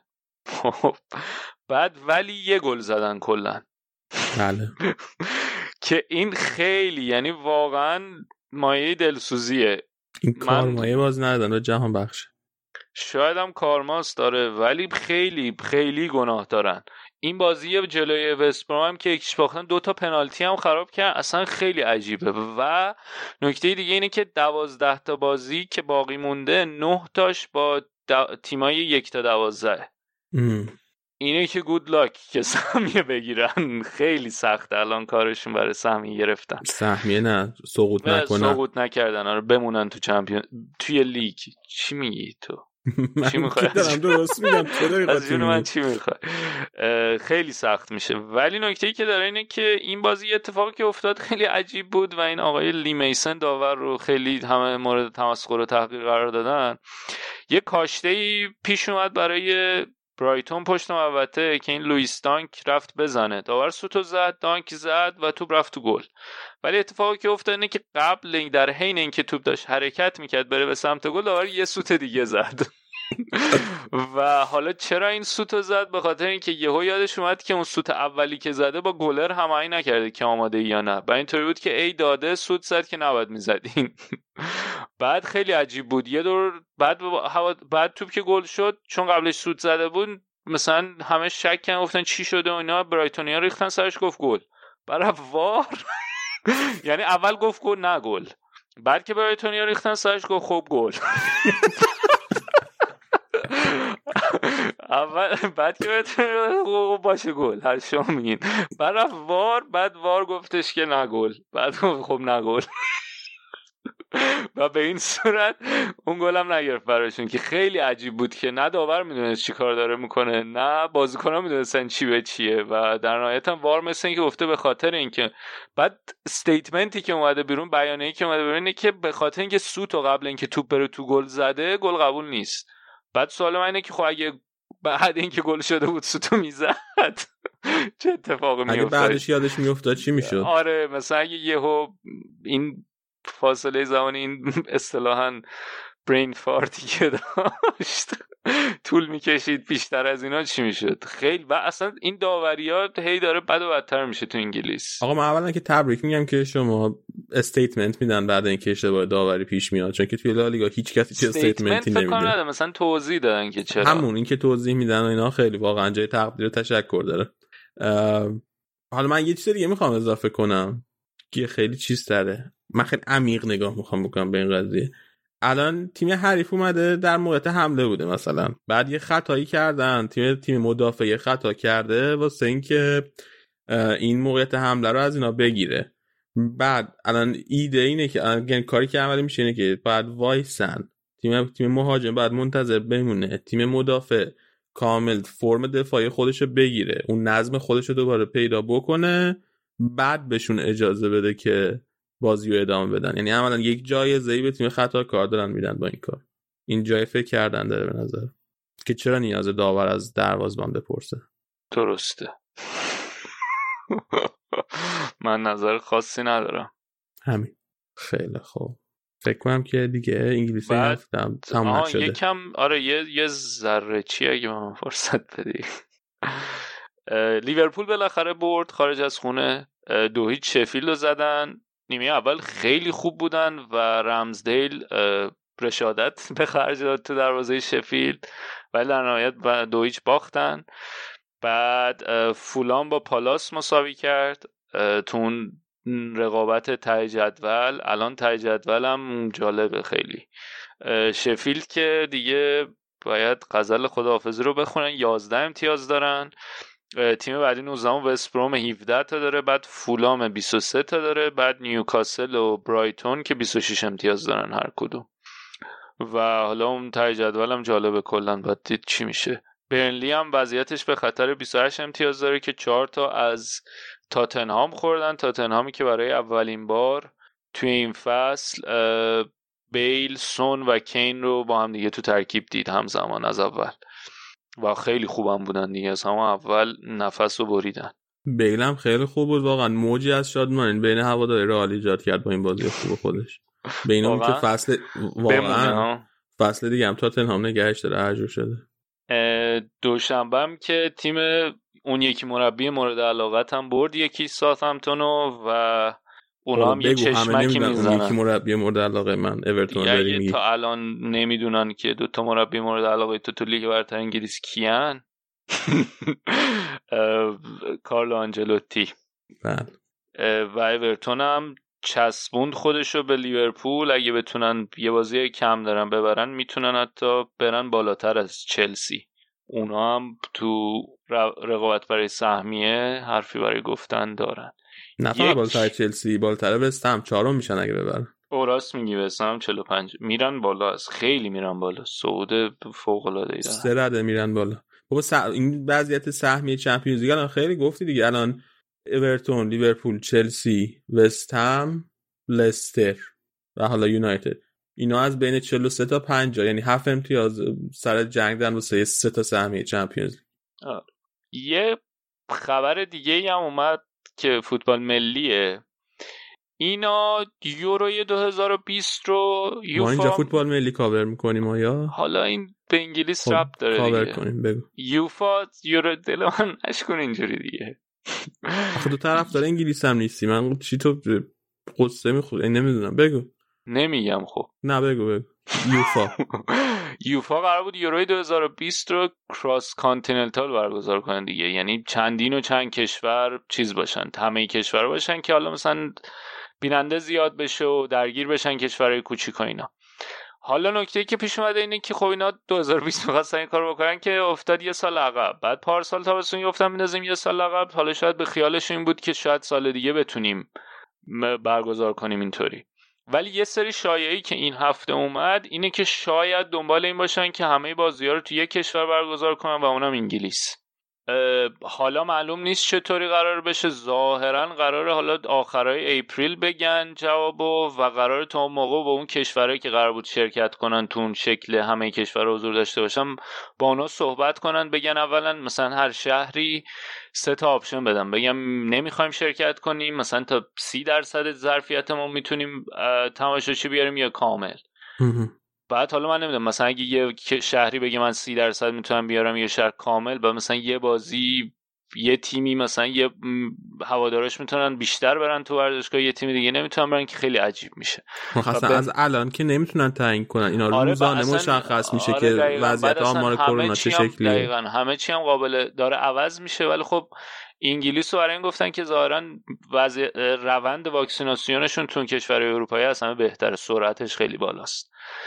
و احتمال اینکه یورو 2021 در انگلیس یعنی تو یک کشور متمرکز برگزار بشه هم زیاد میشه. یه option دیگه هم که وجود داره که امیدوارم یوفا مد نظر قرار بده اینه که برگزار نکنه و این شیطان بازی ملی از سر باشگاه این این دفعه برداره لطف کنه. من همینجا بگم که رادیو آفس این حرفایی که علی می‌زنه حرفای رادیو آفساید نیست. یعنی ما به عنوان یک مجموعه این حرفا رو تایید نمی‌کنیم. حرفایی که زد از زبان خودش بود. ما همه بر علیه بازی ملی نیستیم. خیلی خوب. دست درد نکنه مرتزا اگه موافقی بریم یه صحبت بکنیم. برگردیم با قسمت ایتالیا سریا.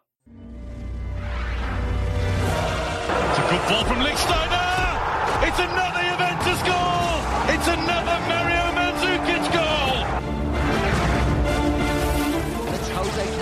takes the corner. Koulibaly!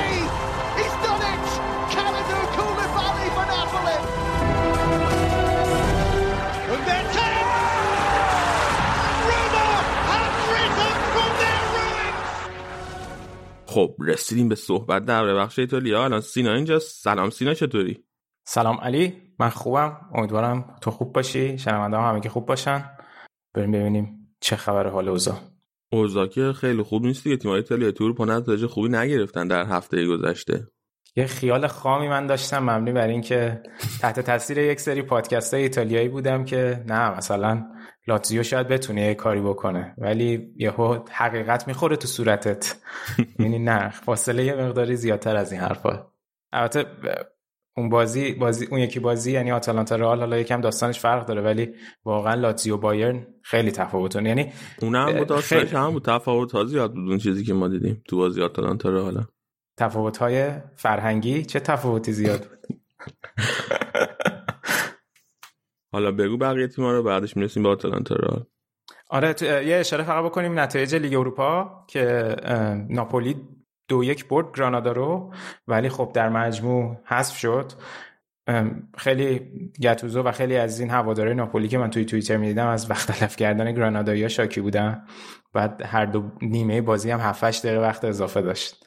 ولی خب ناپولی نتونست بره بالا. فکر می‌کنم هم دوست داشتم واقعا پیش برن توی مسابقه. ولی هم گفتیم گرانادا هم تیم اوکی بود یعنی تیم خوبی بوده این فصل تو اسپانیا و ایتالیایی هم کلا یه مقدار جلو اسپانیایی به مشکل می‌خورن. این تو این دو فصل اخیر حداقل اینجوری بود. بعد روم تونست خب همین سوال چیز گرانادا این شرف گرانادا بگم که گرانادا اولا مصدوم زیاد داشت. دو من در طول جریان بازی هم سه تا بازیکنش رو مجبور شد تعویض کنه و سه تا بازیکنی که مصدوم بودن بهشون بیاره. در این شرایط این تیم جنگیده. در این ناپولی هم خیلی بازیکن نداره. ناپولی هم الان خیلی اسکوادش مشکل داره. ولی باشه ولی شاکی بودن دیگه. اول فصل مدعی قهرمانی سری آ بود حداقل. آره آره آره 100 درصد. یعنی اسکوادی که برای تو سری آ داره هنوز از خیلی تیم‌ها بهتره. من خب ناپولی نیستم که. دارم میگم چیزی که اتفاق افتاد بود. چون گاتوزو هم می‌گفت اگه این کارو ما کرده بودیم مدیا خیلی روی تیم ایتالیایی فشار میذاشت و اینا. ولی شدان که شد دیگه. رفت سو هست شدن. کارش هم کرد. بازی رفت و دو هیچ باختین تو اسپانیا نتیجه بدی بوده دیگه.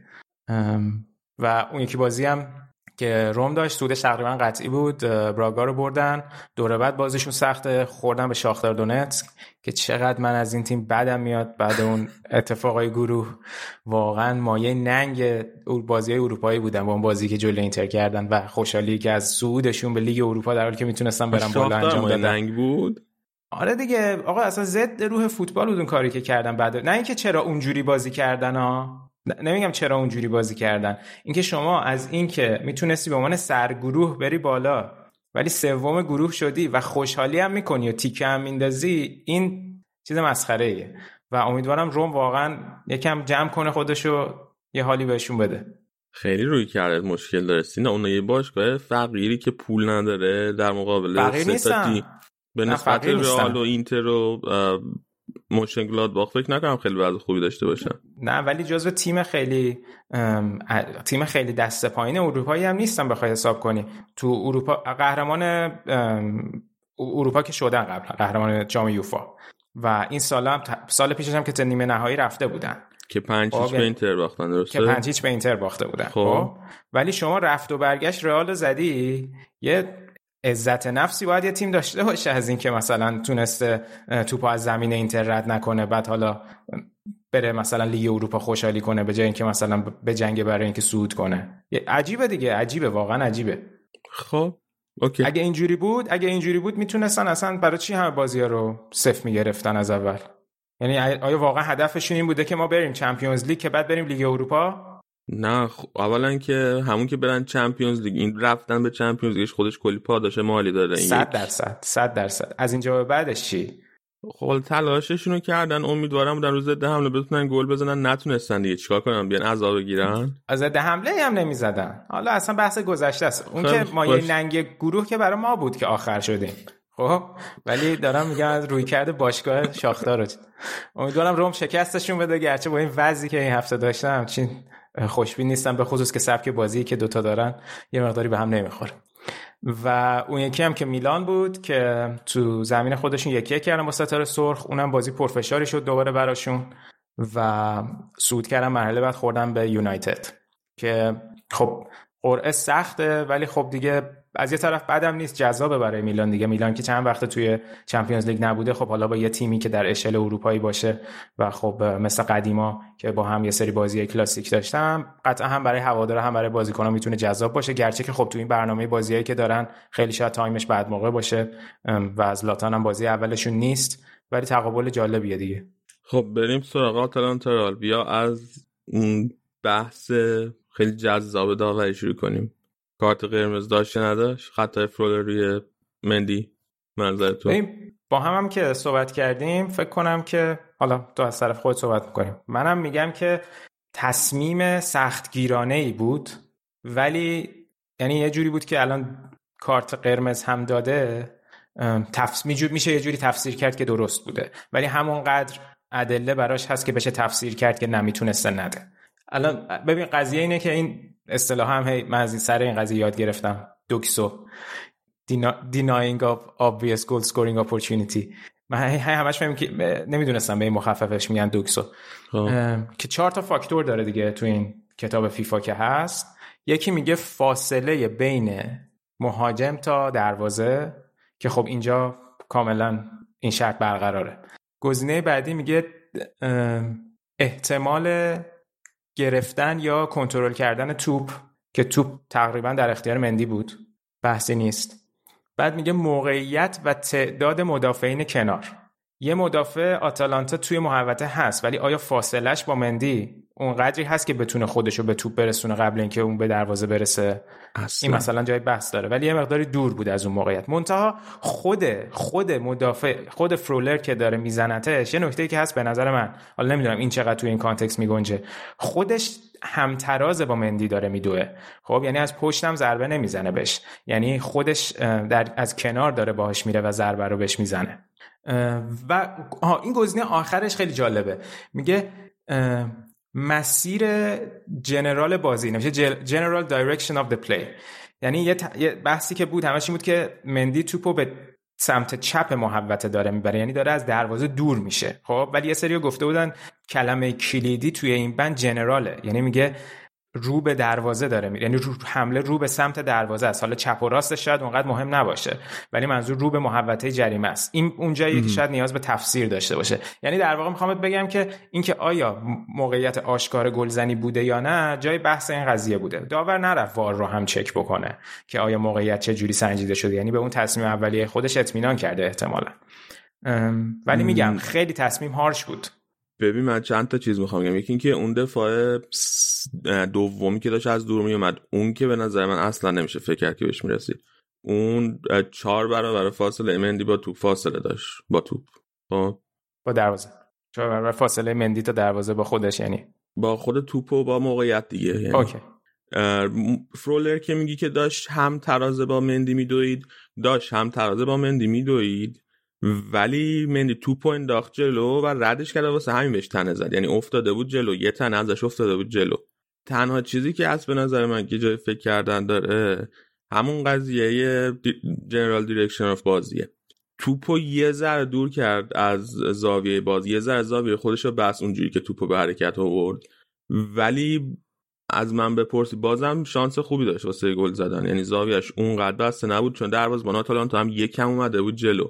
یعنی اصلا در زون تا اول اومد جلو بعد برگشت. اگه توی تصویر دقت کنی توی فیلم دقت کنی اول یه چند قدم اومد جلو بعد دوباره برگشت عقب یکم. مثلا یکم از دروازش فاصله گرفته بود. و من فکر می‌کنم که چه می‌گرفت چه نمی‌گرفت چه کارت قرمز می‌داد چه کارت قرمز نمی‌داد می‌تونه جفتش تصمیمای قابل قبولی بوده. و خیلی بستگی داشته به برداشت داور از اون صحنه بازی. فقط یه هم که می‌خواستم بازم تک کنم که این که میگه که مثلا داور نرف وار رو چک کنه وار همیشه خود کار داره همه صحنه رو چک می‌کنه. اون داوره که تو اتاق وار نشستن همیشه خود کار دارن صحنه رو چک می‌کنن. 100 درصد. داور وقتی میره چک می‌کنه صحنه رو روی تلویزیون که اون داوره که تو اتاق وار نشستن مخالف باشن به نظر داور. و درسته. متوجهم. آره. من برداشتم که مخالف نبوده.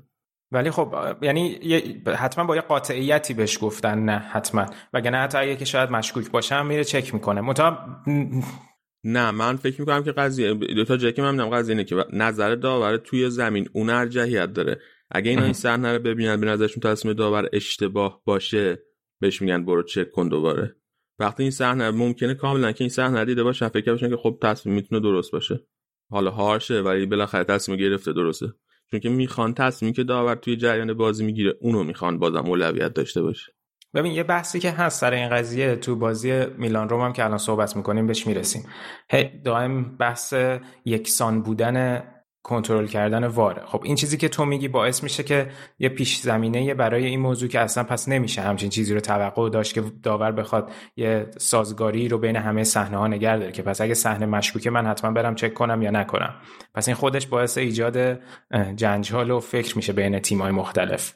ببین اگه هدف از وار این بوده که همه داوری یا عین هم بشه استاندارد بشه این هدف بهش نمی‌رسه. چرا؟ چون که قوانینش قوانینش این پتانسیل ندارن. قوانین داوری این پتانسیل ندارن که همه مثل هم داوری کنن.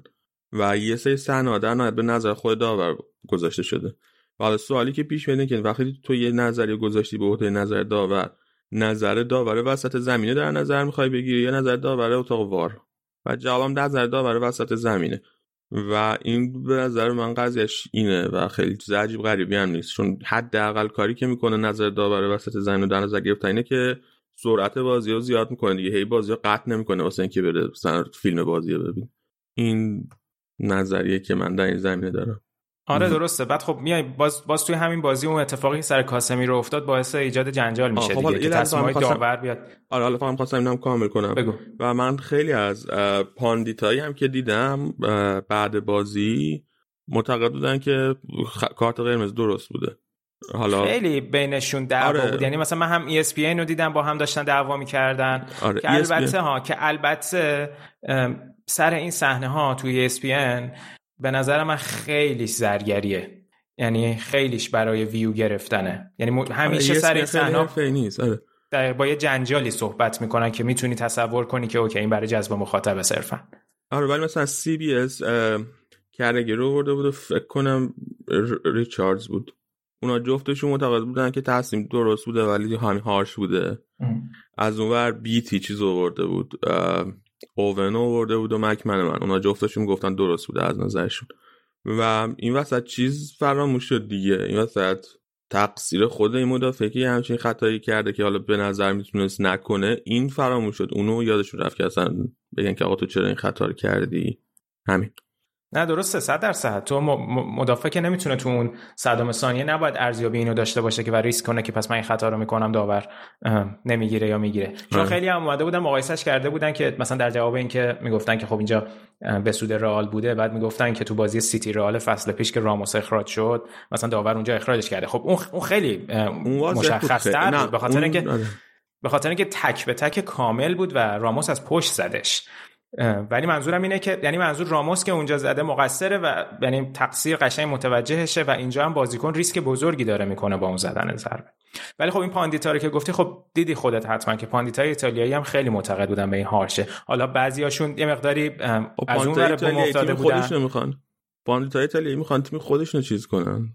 آره می‌دونم. میگم بعضیشون از اون بوم افتاده بودن خیلی شلوغ کرده بودن آره. ولی خب یه سری هم باز به این زمینه که خیلی هارش بوده در واقع اشاره می‌کرد. این رفیق خود شما آقای چیه؟ باش مصاحبه کردی؟ گارگانزه. آره. اونم که اومده بعد بازی یه چیز گذاشته بود یه اپیزود ویژه پادکست گذاشته بود در دقیقه رو بود کلا. در این هفته بود که چرا یوفا به طور سیستماتیک بر علیه تیم ایتالیایی داره عمل می‌کنه در یک دهه گذشته. رفته بود یه سری بازی در آورده بود. اصلا من یادم نبود یه همچین بازی انجام شده. 2011 بازی فیورنتینا بایرن مثلا. فلان جا فلان اتفاق با ذره فیورنتینا بوده. می‌دونم که بابا دست بردن. حالا رفاقت خاصی نداریم. به عنوان یک به عنوان یک مهمان آوردیمش. ولی جالب بود دعوت به تحدی هم کرده بود. گفته بود شماهایی که میگین اینا شماهایی که به من میگید که توهم توطئه داری و اینا و مثلا واسه بقیه تیم‌ها هم اینجوریه بریم واسه بقیه تیم‌ها هم بیارین. خب؟ که حالا من اصلا دلیل ببین می‌دونی مشکل چیه؟ خودش من گوش دادم گفته بود اصلا اشتباه می‌گفت. آقا من یه سوال از تو دارم. صحنه ای که بین رئال و یوونتوس صحنه خطای بناتیا روی صحنه که حالا اولیور داور بازی بود صحنه خطای بناتیا گرفت روی لوکاس واسکس. اون از نظر تو خطا اشتباه گرفت؟ پنالتی نبود؟ نه به نظر من خطا بود ولی مشکل این بود که داور جای قلب سطل آشغال داشت دوست نداشت یوونتوس بره.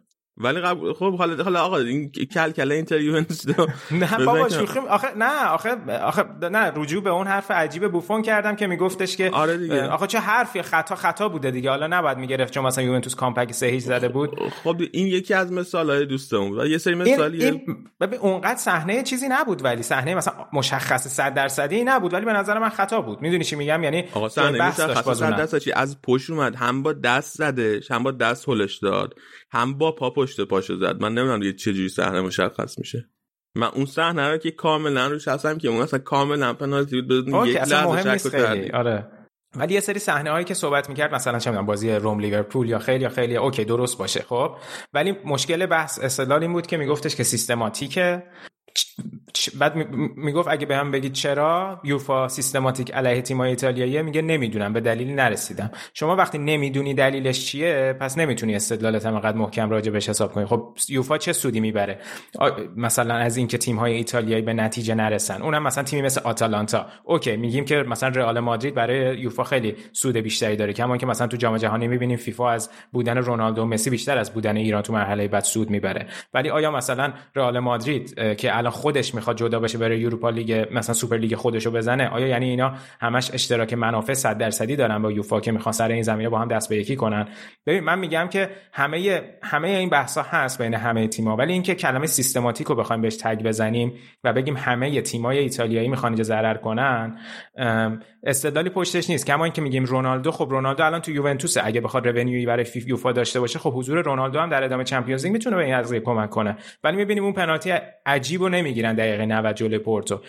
آره اون مثلا اون به نظر من صحنه بود که بعد پنالتی می‌گرفت و تو همین استدلال اینکه تیم بزرگتر جلوی تیم کوچیک‌تر می‌خوان تیم بزرگتر بره بالا که به رونیوشون کمک کنه خب همین درباره یوونتوس پورتو هم برقراره. یوونتوس مگه تیم بزرگتر از پورتو نیست؟ پس چرا خطر نگرفت؟ نه منم موافقت می‌کنم. نه موافقم منم. حالا صحنه کاسم رو که میگی؟ اون صحنه کاسم رو تو هم برای من خیلی ساده تر از صحنه چیزه صحنه اخراجه.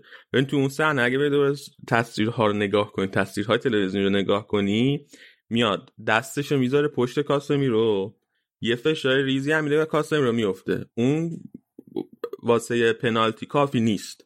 ولی همون همون دستی که می‌ذاره و همون فشار ریزی که میده کافیه که چیزم نباشه. dive نباشه. این نظر من.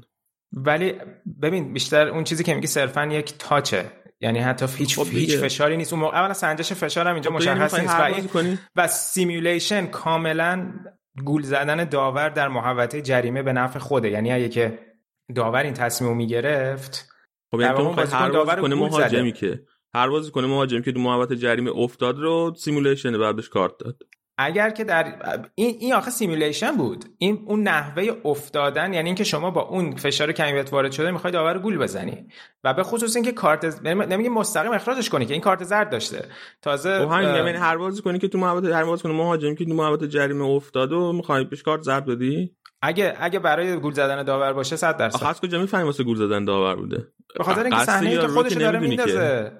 خب اون که هیچ وقت نمی‌تونه قسم مهاجمو بفهمی خب که برای چی افتاده یا نیافتاده خب من میگم من دست گذاشته فشار ریز وارد کرده همین یه کافیه واسه اینکه dive نباشه. اون اتفاقا می‌تونه این باشه که اون خیلی طبیعی بوده که دستش بهش بخوره صرفا با یه touch باشه ولی ما نمی‌دونیم فشارش چقدره که اون بازیکن اونجوری بزرگ نمایی می‌کنه. اصلا جای simulation که بزرگ نمایی بزرگ اصلا حتی اعتراضم نکرد کاسمی رو که چرا نگرفتی که چرا پنالتی نگرفتی. تو این یک قضیه بات مخالفه بذار من همینجا دوباره صحنه رو ببینم ببینم واقعا آیا بزرگ نمایی کرد به نظرم. محل هم صحنه رو می‌بینم. به نظرم واقعا بزرگ نمایی نکرد نمی‌دونم. من صحنه تو ذهنم من مخالفم و تمام در این زمینه اعلام می‌کنم. و و کاسمی رو محروم شد بازی بعد به خاطر همون آره. کارت زردی که گرفت. و من میگم کارت زرد اولش هم سخت گیرانه بود. کاسمی رو. ای بابا بدهکارم شدیم. نه ولی نه اوکی بود دادنش ولی میگم سخت گیرانه بود. آره. میگن ولی خداوند گرز حکمت ببندد دریز رحمت گشه در دیگری داستان این بازی بوده. کلی گفتین بازیکن نداریم و اینا. اتفاقات بازی جوری رقم خورد که به نفعتون شد. یعنی حتی مس... یعنی اون اخراجه که کاملا یه تیمو به هم میریزه. دقیقه 16 اونم تیم مثل آتالانتا بعد. زاپاتا هم معصوم شد. اصلا دیگه پاشیدن. یعنی واقعا اینکه تیمو جمع کردن تا همون دقیقه هم گل نخوردن کار بزرگی کردن. ولی خب دیگه اصلا اون آتالانتا نیست دیگه. یعنی آتالانتا خب اونقدر نمی‌خوایم بگیم که تیمیه که دستش بازه برای پیاده کردن هر نوع تنوع تاکتیکی ولی اون بازی که باید انجام می‌شد خب نتونستن انجام بدن دیگه و خب رال تو این قضیه شانس آورد و خیلی موفق شدن که گل بزنن ولی خیلی اینکه مندی هم روی اخراج و هم روی اون شوت به عنوان یه fullback چپ جاش اونجا بود اتفاقا نشون داد که این تاکتیک موفق زیدان بود گرچه. که گفته بود که مندی قرار نبود اون شوتو بزنه ولی منظور این که آره. کلا اون فراره خیلی اون کار وظیفه که باید داشت درست انجام داد حالا یه اتفاقی افتاد توی این بازی که من خواستم راجع به شرط بزنم که نقش زیدان بود تاکتیکی بود که زیدان چیده بود. تو این بازی این بود که خب بنزما در دسترس نبود. مجبور بود انتخاب کنه بین اینکه ماریانو دیازو بازی بده که خب یه نه کلاسیکه یا اینکه بیاد از ایسکو استفاده کنه به عنوان نه کاذب. انتخابش این بود که از ایسکو بازی بگیره. ایسکو رو بازی داد و به عنوان نه کاذب بازی می‌کرد. و اتفاقی افتاده بود این بود که میومد بین خطوط بین خط دفاع خط هافبک آتالانتا خودش رو جا می‌داد و چون که آتالانتا نفر به نفر بازی می‌کنه پرسه man to man بازی می‌کنه یه بازیکنه آتالانتا رو یه دفاع آتالانتا رو همیشه به خودش می‌کشید بین خطوط. و همین باعث می‌شد که فضای ایجاد بشه واسه رئال. و هم توی همین صحنه اخراج دقیقا همین اتفاق میفته دقیقا ایسکو خودش می‌کشه عقب یه بازیکن آتالانتا با خودش می‌کشه بین خطوط یه فضای ایجاد میشه توپو میندازن تو, تو اون فضا واسه مندی که بره به سمت دروازه که باعث خطا میشه. یه صحنه دیگه هم هست که یکی از موقعیت گل خیلی خوب رئال بود که عین همین صحنه تقریبا تکرار میشه. یه فضایی ایجاد میشه واسه وینیسیوس. وینیسیوس پا به توپ میره که حالا وینیسیوس خراب می‌کنه اون توپ. و این نقشه رئال بود توی 16 دقیقه اول. این اخراج فرولر دقیقا نتیجهش این شد که آتالانتا بره توی فاز دفاعی خودش compact بشینه low block بچینه و نقشه رئال واسه بازی این اخراج هم به هم ریخت. من نمی‌خوام بگم که اخراج کرده. خب بهتون خیلی از رئالیا خوش داشتن ولی از نظر تاکتیکی نقشه که رئال کشیده بوده به هم ریخت دیگه. ایسکو دیگه اون نقشه نمی‌تونست ایجاد کنه چون که اصلا انقدر خطوط آتالانتا به هم نزدیک بود که دیگه اصلا بین خطوط به اون صورت معنا نداشت. و رئالم این فصل همیشه نشون داده که مشکل داشته جلوی تیمایی که low block بازی می‌کنن و با دفاع فشرده بازی می‌کنن. از این نظر خب بازی... به ضرر رئال شد آره. بازی کلا خب حساب کن بازی نه منظورم اینه که خب بازی بازی رفت بوده و خب یه مساله هست دیگه. اینو از دست دادم ولی از اون طرف اون فشاری که آتالانتا روشون می‌تونست بذاره رو کاملا آره. از اون ور براشون دیگه وجود آره نداشت. و بازی خیلی آسون بود. واسه کورتا کورتا بعد بازی هم مصاحبه کرده بود. گفت که اصلا انتظار نداشته باشم. نداشتم انقدر توی طول بازی بیکار باشم. و گلی هم که مندی زد.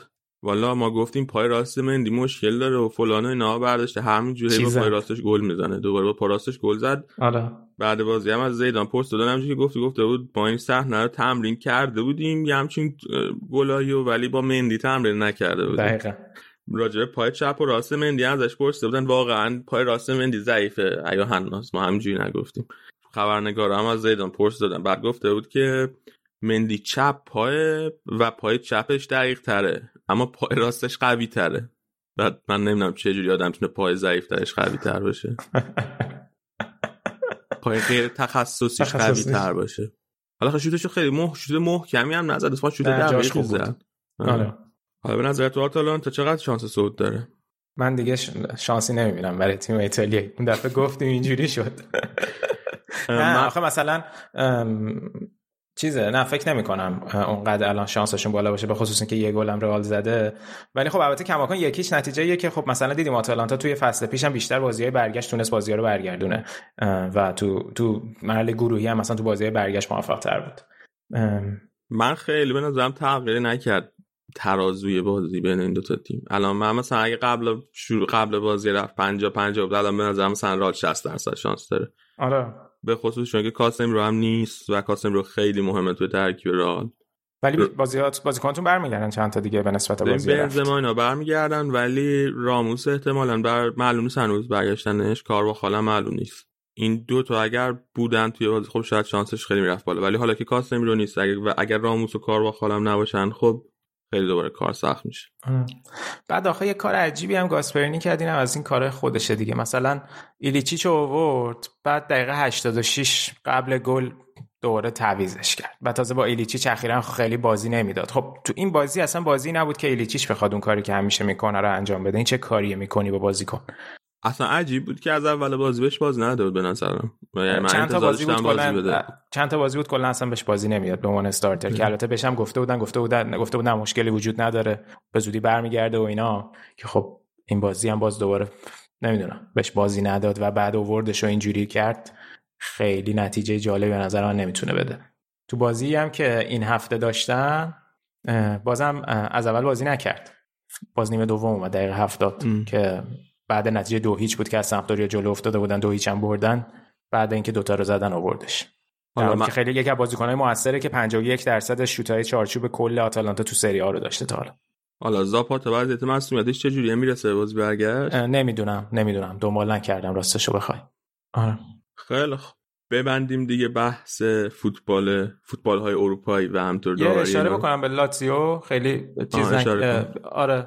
حالا راجع بازی خیلی حرفی نیست چون خیلی باخت بدی بود. یعنی تفاوت سطح دوتا تیم خیلی مشخص بود. اونجا هم وقتی بازی یک هیچ بود یا دو هیچ بود یادم نیست یه پنالتی نگرفتم برای لاتزیو که حالا اونقدر. نمی‌تونست. یک هیچ بود. حالا اونقدر نمی‌تونست فکر کنم. روی نتیجه نهایی تفاوت خاصی ایجاد کنه. ولی خب چیزی بود که می‌دونی توی این هفته مثلا این سه تا اتفاق برای سه تا تیم ایتالیا افتاد خیلی برای همین باعث شد که اینقدر حرف و حدیث روش باشه. ولی میگم باز من یکم جوگیری من بود که حس کردم شاید لاتزیو می‌تونه کاری بکنه و هی آدم مثلا اخبار ایتالیایی رو می‌خونه که هی امید و اینا میدن آدم فکر می‌کنه که خبریه. ولی واقعا با نبودن لوئیس فیلیپه و رادو تو دفاع با این وسلی هوت و موساکیو و پاتریک کلا نمیشه کاری کرد. تو تو لیگ هم دو هیچ بعدش به بولونیا باختن. خود میهایلوویچ میگفتش که من فکر نمی‌کردم بتونیم اینقدر راحت این بازی رو ببریم. بعد اون یعنی واقعا بالانس نیست دیگه. خط هافبکشون از خیلی تیمای ایتالیا بهتره. یعنی میلیکوویچ ساویچ لوئیز آلبرتو و لوکاس لیوا خیلی خوبن. ولی دفاع اون بالانس رو از بین می‌بره دیگه. دیگه تقریبا حذفشون قطعیه. فقط اتفاقی که توی لیگ افتاد نمی‌دونم برنامه قبل یادم نمیاد که صحبت کردم. راجع به اینکه می‌خوام بازیشون با یوونتوس سه هیچ بشه فکر کنم صحبت نکردم. که سر قضیه ای که اگه یاد باشه تو کنم فصل اول اشاره کردیم ولی مطمئن نیستم. من حالا دو- منم اصلا دوباره الان خودم یادم چون دوباره حرفش مطرح شد میگم از شنوندگان از عذر می‌خوام اگه تکراری دارم میگم. تو دوره رفت یه بازی بود که تو چمپیونز لیگ بین بازیشون بود با لاتزیو تورینو و بازی با یوونتوسشون.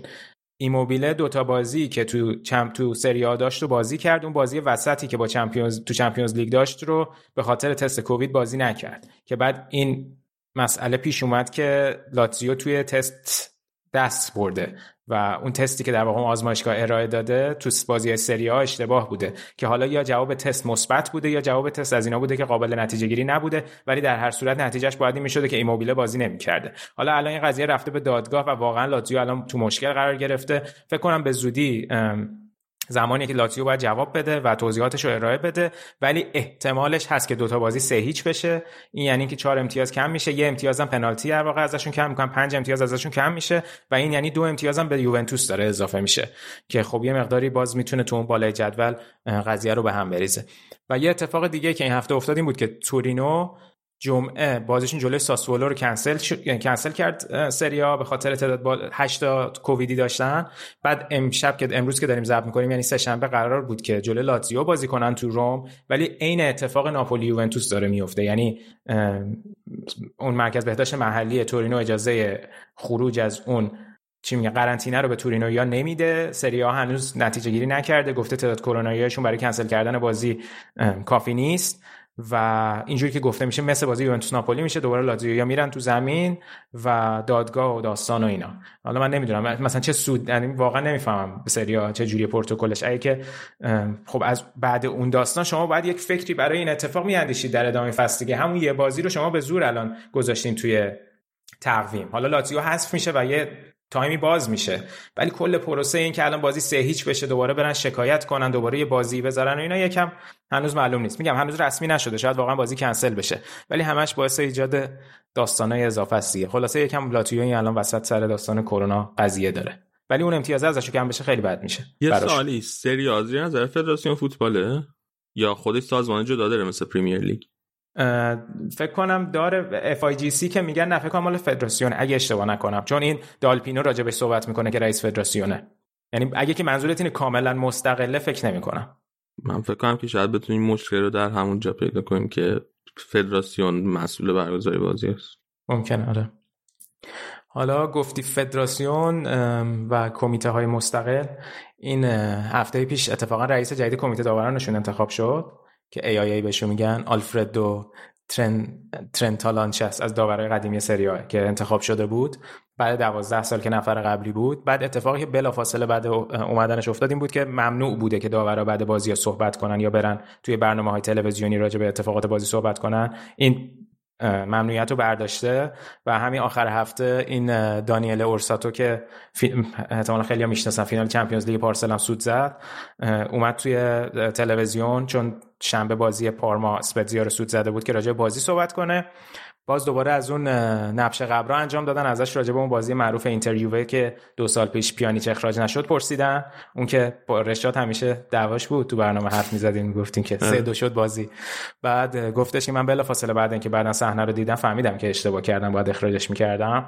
اگه وار بود این اتفاق نمیافتاد که بعد مثلا رئیس کمیته داوران اومده گفت خب جالب بوده که اینو گفته و ما باید سعی کنیم تو ارتباط بین داورامون تو طول بازی خوب کار کنیم. حالا الان هم که وار هست. بعد حالا این وسط ناپولی اومده گفته ای ای ای اگه اینو گرفته بودم ما قهرمان شده بودیم و از این داستانا که به پیرلو اومده بودن یه صحنه رو آخه حالا یه صحنه رو و اون یه فصل 38 بازیه یه دونه صحنهشو برداشتن کشیدن که چی بشه. بازی های آخر بازی های آخر فصل بود دیگه. اینتر هم دو یک جلو افتاد اون بازی رو ده نفره به سینو اخراج شده بود یکم بالانس بازی به هم می‌خورد ولی الان چه اصلا چه چیزی اضافه می‌کنه که مثلا میرین تو کنفرانس خبری از پیرلو می‌پرسین؟ و پیرلو هم گفته بود حالا اصلا قدیم بوده به من چه؟ من چه کار کنم الان؟ چه چیزی می‌تونم بگم؟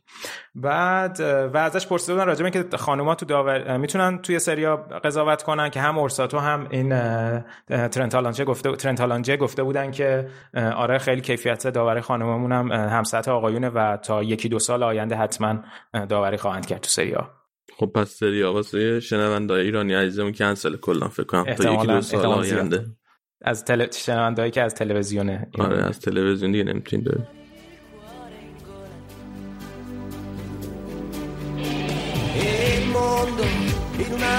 giostra di colori. E il vento accarezza le bandiere. Arriva un brivido e ti trascina via. E sciogli in un abbraccio la follia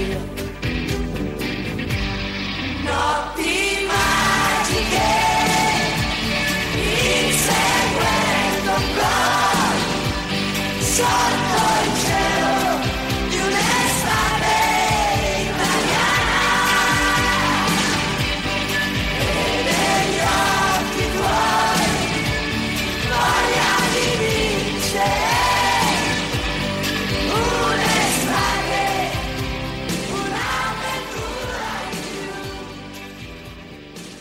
خب بیا بریم سراغ خود بازی ها. این هفته یوونتوس با ورونا بازی کرده نتیجه نه چندان خوب گرفتن. یک یک مساوی کردن. آره باز دوباره ادامه دار شد این قضیه نتایج ضعیف یوونتوس که البته همچین بازی ساده هم از قبل نبود براشون. کلا ورونای ایوان یوریچ از اون تیماست که تو سری آ هست که خفت بقیه تیما رو بگیره. یکم ایار تیما تو بازی جلوی ورونا مشخص میشه به خصوص وقتی تو زمین خودشون تو بنتگودی بازی می‌کنن. ببین یوونتوس الان خیلی مشون کاتگوری؟ بنتگودی. بنتگودی. بنتگودی خب. ببین یووه حالا میگیم دوتا اسکواد داره ولی دیگه خدایی اینکه یه تیم هفت بازی کنه اصلیش مصدوم باشن کامل در دسترس نباشن خیلی چند تا بازی پشت هم خیلی داره به ضررشون میشه. الان آرتور که اصلا معلوم نیست کی برمیگرده دیبالا هم همینطور اصلا معلوم نیست. بعد تو دفاع بونوچی و کیلینی نیستن کوادرادو و دانیلو نبودن و همینطور ماروتا هم از این چیز سرماخوردگی داشت فکر کنم اگه چی که اصلا شرایط بازی نداشت شاید که بازی بعد برسه. و خب همه اینا باعث میشه که مهمترین نکته اینه که وقتی ماروتا نیست و یوونتوس هم نیفس نرفت یه مهاجم دیگه بخره که خیلی باعث شد انتقاد بشه از پاراتیچی سر این موضوع اینه که کولیسفسکی چند تا بازی داره کنار رونالدو بازی می‌کنه. خب کولیسفسکی می‌دونیم که قدرت دوندگی بالای توی وینگ داره بازیکن رو به جلویه ولی هیچ وقت پشت به دروازه نمی‌تونه خوب بازی کنه و خب کاملا می‌بینیم که اصلا اونجا اون کارایی که باید و نداره و یوونتوس در واقع یه مقداری فلج می‌کنه اونجا. بعد وقتی آرتور نیست مکنی هم آخه آماده نیست. بعد باعث میشه که اون عمل کردی که مثلا خب باید اون خط هافبک داشته باشه کاملا از بین میره با بنتانکور و ربی و رمزی. جاییه که خب همیشه هواداره یوونتوس هم نسبت بهش انتقاد داشتن و قطعا باید یوونتوس خیلی زود این مشکل حل بکنه. میگم باز مثلا سال پیش پیانیچ بوده. خیلی هم میگن پیانیچ اوورریتد بوده ولی بالاخره جایگزینی که براش اومده آرتور ملو بوده که داشته تو ترکیب جا میافتاده. ولی خب الان یوونتوس واقعا توی خلق موقعیت به نسبت گذشتهش خیلی داره ضعیف عمل می‌کنه دیگه و اینو می‌تونی توی این منطقه از زمین ببینی که در واقع لینک بین فاز دفاعیشون و فاز هجومیشون باشه. ولی خب کیزا و رونالدو دارن تیمو با خودشون می‌کشن. کیزا فوق العاده آماده است و واقعا شانسی که پیرلو آورده اینه که کیزا داره کمک می‌کنه. و خب گل اولم زدن رو همکاری کیزا و رونالدو بود ولی واقعا ورونا خوب بود. یعنی آماری که من می‌تونم از بازی ارائه بدم که نشون بده که چرا یوونتوس مشکل داشته و ورونا تونست این بازی رو مساوی کنه اینه که یه آمار PPDA دیدم من از پرس و فشاری که تیمای رقیب یوونتوس تو کل فصل بهش گذاشتن این بهترین بود. یعنی پرفشارترین بازی کل فصل بود که تیم جلو یوونتوس روشون گذاشته بود. این یکی. بعد اینکه همین کار باعث شده بود که یوونتوس بیاد رو توپای بلند رو پاسای بلند سرمایه گذاری کنه به خاطر این فشاری که روشون بود. بعد توی این بازی 12 درصد پاساشون پاسای بلند بود.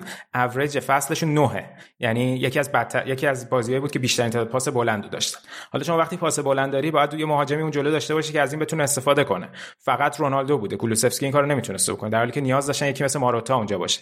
و خب نتیجه این قضیه چی شده؟ نتیجه این قضیه این شده که یعنی درصد پاس صحیح یوونتوس تو این بازی 78 درصد بوده. خیلی آمار پایینیه. یعنی تو باز فقط یک بازی تو کل فاز زیر 90 در... زیر 85 درصد اومده بودن و این دومین بازی بود که زیر 80 درصد رفتن.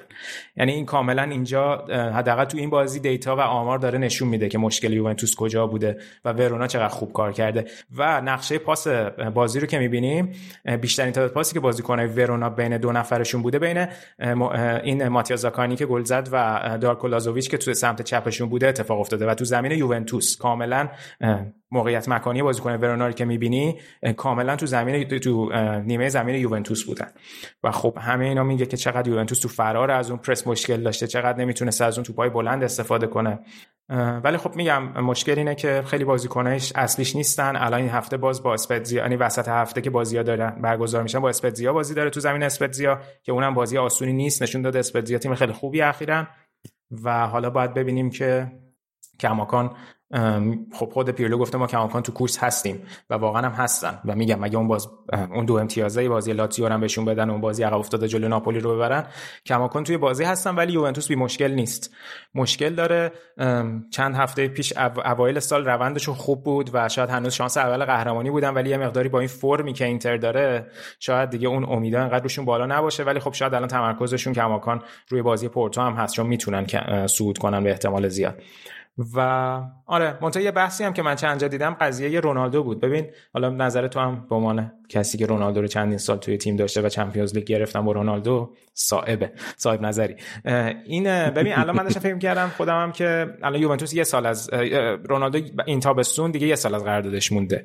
قطعا این تابستون زمانیه که شاید خیلی بحث بشه که آیا یوونتوس یوونتوس می‌خواد رونالدو رو تمدید کنه باهاش یا رونالدو میره. خب نرف... خب رفتنش باعث میشه که خیلی دستمزد در واقع آزاد بشه بخوام بازیکنهای دیگه ای بگیرن و خب یه پول خوبی هم شاید از فروشش به دست بیارن. ولی باز دوباره نمی‌دونم نتیجه میشه گرفت که این انتقال موفق بوده یا نه. وقتی شما رونالدو رو میاری به نظر می‌رسه که تارگت چمپیونز لیگه. سه سال رونالدو تو این تیم بوده هر فصل یک مربی بوده. پس بقیه اتفاقایی که تو باشگاه میافتاده شاید خیلی همسو با این پروژه نبوده.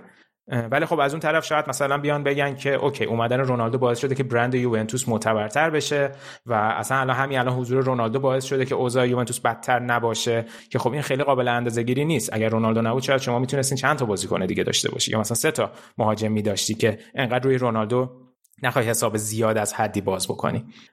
ولی من حس می‌کنم تابستون شاید اتفاقاتی بیفته اما در کل اینکه مدیریت یوونتوس یه جوری پیش رفت که رونالدو توی سه هیچ ثباتی توی شیوه بازی و مربیگری تیم ندید به ضرر خود یوونتوس شد. ببین من فکر کنم که رونالدو پروسه پروژه رونالدو توی یوونتوس دو تا قسمت داره. یه قسمت ورزشی داره یه قسمت برندینگ و اقتصادی. اون قسمت برندینگ و اقتصادیش قطعا خیلی موفق بوده و هم هم همین انتظار داشتن سه واضحه بود که موفق بشه قسمت ورزشیش من قبلا هم گفتیم توی برنامه مهمترین چیز براشون قطعا چمپیونز لیگ بود چون که اینا موقعی که رونالدو اومد شش فصل پشت سر هم هفت فصل پشت سر هم بود که سری آ میبردن. قطعا هدفشون این نبود که حالا بازم بیان سری آ ببرن. هدفشون مشخصا قهرمانی توی چمپیونز لیگ بود بعد دو تا فینالی که رسیده بودن. که اصلا موفق نبودن دیگه. یعنی حتی از آره. یک چهارم بالاتر نرفتن تا الان درست میگم؟ سال اول آره. رفتن یه چهارم به آژاکس باختن. به آژاکس باختن پارسال هم که یه هشتم به لیون باختن. امسال هم به نظر نمیاد که بتونن قهرمان بشن. هرچند حالا Champions League خیلی شانس توش مهمه قرعه توش مهمه اون فرم روز بازی توش مهمه ولی حالا فعلا جزو شانس های اول قهرمانی قطعا نیست. نه شیوه بازی که داره یوونتوس می‌کنه شیوه تیمی که می‌تونه قهرمان Champions League بشه نیست. حالا مثلا پارسال همه دوران کووید بود و اینا ولی تیمی که فرمت بازی که پی اس جی و بایرن داشتن خیلی با چیزی که داره الان یوونتوس ارائه میده اونم با حضور تیمایی مثل سیتی و بایرن کماکان. آره. آم... ولی اینکه گفتی من سوالم اینه رونالدو رو به کدوم باشه می‌تونن بفروشن؟ کی میخوادش الان؟ نمی‌دونم اصلا چقدر الان توی خود اروپا تیمی هست که بخوادش واقعا این تیم بتونه بخرتش پی اس جیه چون خب پی اس جی باید بخواد رونالدو رو بخره. پی اس جی الان امباپه و نیمار داره. این دو تا باش خیلی مهمن. از اون طرف مسی قراردادش آزاد میشه. اگه بخواد سرمایه گذاری خیلی زیاد بکنیم میره سراغ مسی که مسی. هم دو سال جوون تره هم از نظر بمب خبری که آزاد می‌کنه خیلی خیلی مهمتر از رونالدو خواهد بود فکر کنم. چون که دفعه اوله که داره منتقل میشه تا از بارسا بیرون نرفته. از اون طرف از نظر تیمی هم خب مسی حداقل با نیمار رفیقه نیمار راضی می‌کنه. بنابراین بعد می‌دونم پی اس بخواد بره سراغ رونالدو. من جایی توی اروپا نمی‌بینم که الان مشتری بالقوه رونالدو باشه. نه حرفش هم نبوده جایی که پیشنهادی داره. آره. قضیه اینه که باید دید که ببین خب قضیه اینه که تمدیدم می‌کنه با را با یووه یا نه؟ چون یه سال از قراردادش مونده. یعنی شاید باید ببینیم که یووه حاضره که به عنوان بازیکن آزاد تموم کنه با رونالدو یا حاضر به تمدیده ولی چیزی چیزی ما... که مشخصه اینه که میره آمریکا احتمال زیاد ولی نه الان. هنوز زوده برای آمریکا رفتنش. آخه مثلا اینه که فقط به عهده یووه نیست که اگر رونالدو خودش نخواد بره که یووه نمی‌تونه کاری بکنه. دقیقا. و من فکر نمی کنم رونالدو خودش بخواد بره چون میگم چون هیچ تیم سطح اولی احتمالا نتونه بره. تیمی که یعنی تیمی که بتونه واسه چمپیونز لیگ رقابت کنه نمی‌تونه بره. حدس من اینه. و فکر می‌کنم به همین دلیل ترجیح بده یوونتوس بمونه. مگه اینکه مثلا یونایتد بره سراغ دقیقا داشتم به همین فکر می‌کردم. چیزی نیست که رد کنه به نظرم ولی جالب میشه. که اونم بعد یونایتد حاضره حقوقش رو قبول کنه تقبل کنه. به این سوی نیست خلاصه. وضعیتش مثل سه سال پیش که از رئال اومد نیست. هم از نظر فوتبال خب سه سال پیر شده یه مقداری اوف کرده طبعا چون سنش رفته بالا. همین که وضعیت اقتصادی دیگه به اون خوبی سه سال پیش نیست. سه سال پیش دقیقا تو اوج بود وضعیت اقتصادی فوتبال دیگه. همه باشگاه وضعشون خوب بود. هم این که پروژه ورزشی خیلی خاصی رو نمیشه حولش تعریف کرد الان دیگه. من موافقم. بریم سراغ بازی بعدی. روم جلوی میلان که میلان تونست دو یک ببره ولی با هزینه زیاد مصومیت زلاتان. و چالان اغلو هم فکر کنم مصوم شد. یعنی اونم نیست حتی بازی بود. ربیچ هم مصوم شد ولی گفتن که می‌رسه. اما این بازی هم داستان داوری هم کم نداشت. ولی قضیه این بود که به نظرم شایسته پیروزی بود میلان. یعنی بعد از اینکه چهار تا بازی نبرده بودن دوتا تو سری ها و دوتا هم خب توی یوروپا لیگ درست مساوی کردن صعود کردن ولی نبرده بودن و فرم اصلا خوبی نداشتن و فشار یه مقداری داشت روی پیولی هم زیاد می‌شد که البته گفتیم معلوم نیست که این فرم تداوم داشته باشه که تو این بازی خیلی خوب بودن. یعنی اینکه روم بیشتر از یک گل نیمه اول نخورد به نظرم جای تعجب داشت. خیلی بازی رو با intensity بالا شروع کردن برای حمله مثل همون 5 دقیقه که جلوی اینتر تو نیمه دوم شروع کردن این 5 دقیقه شد نزدیک 45 دقیقه یا مثلا می‌تونیم بگیم حداقل نیم ساعت.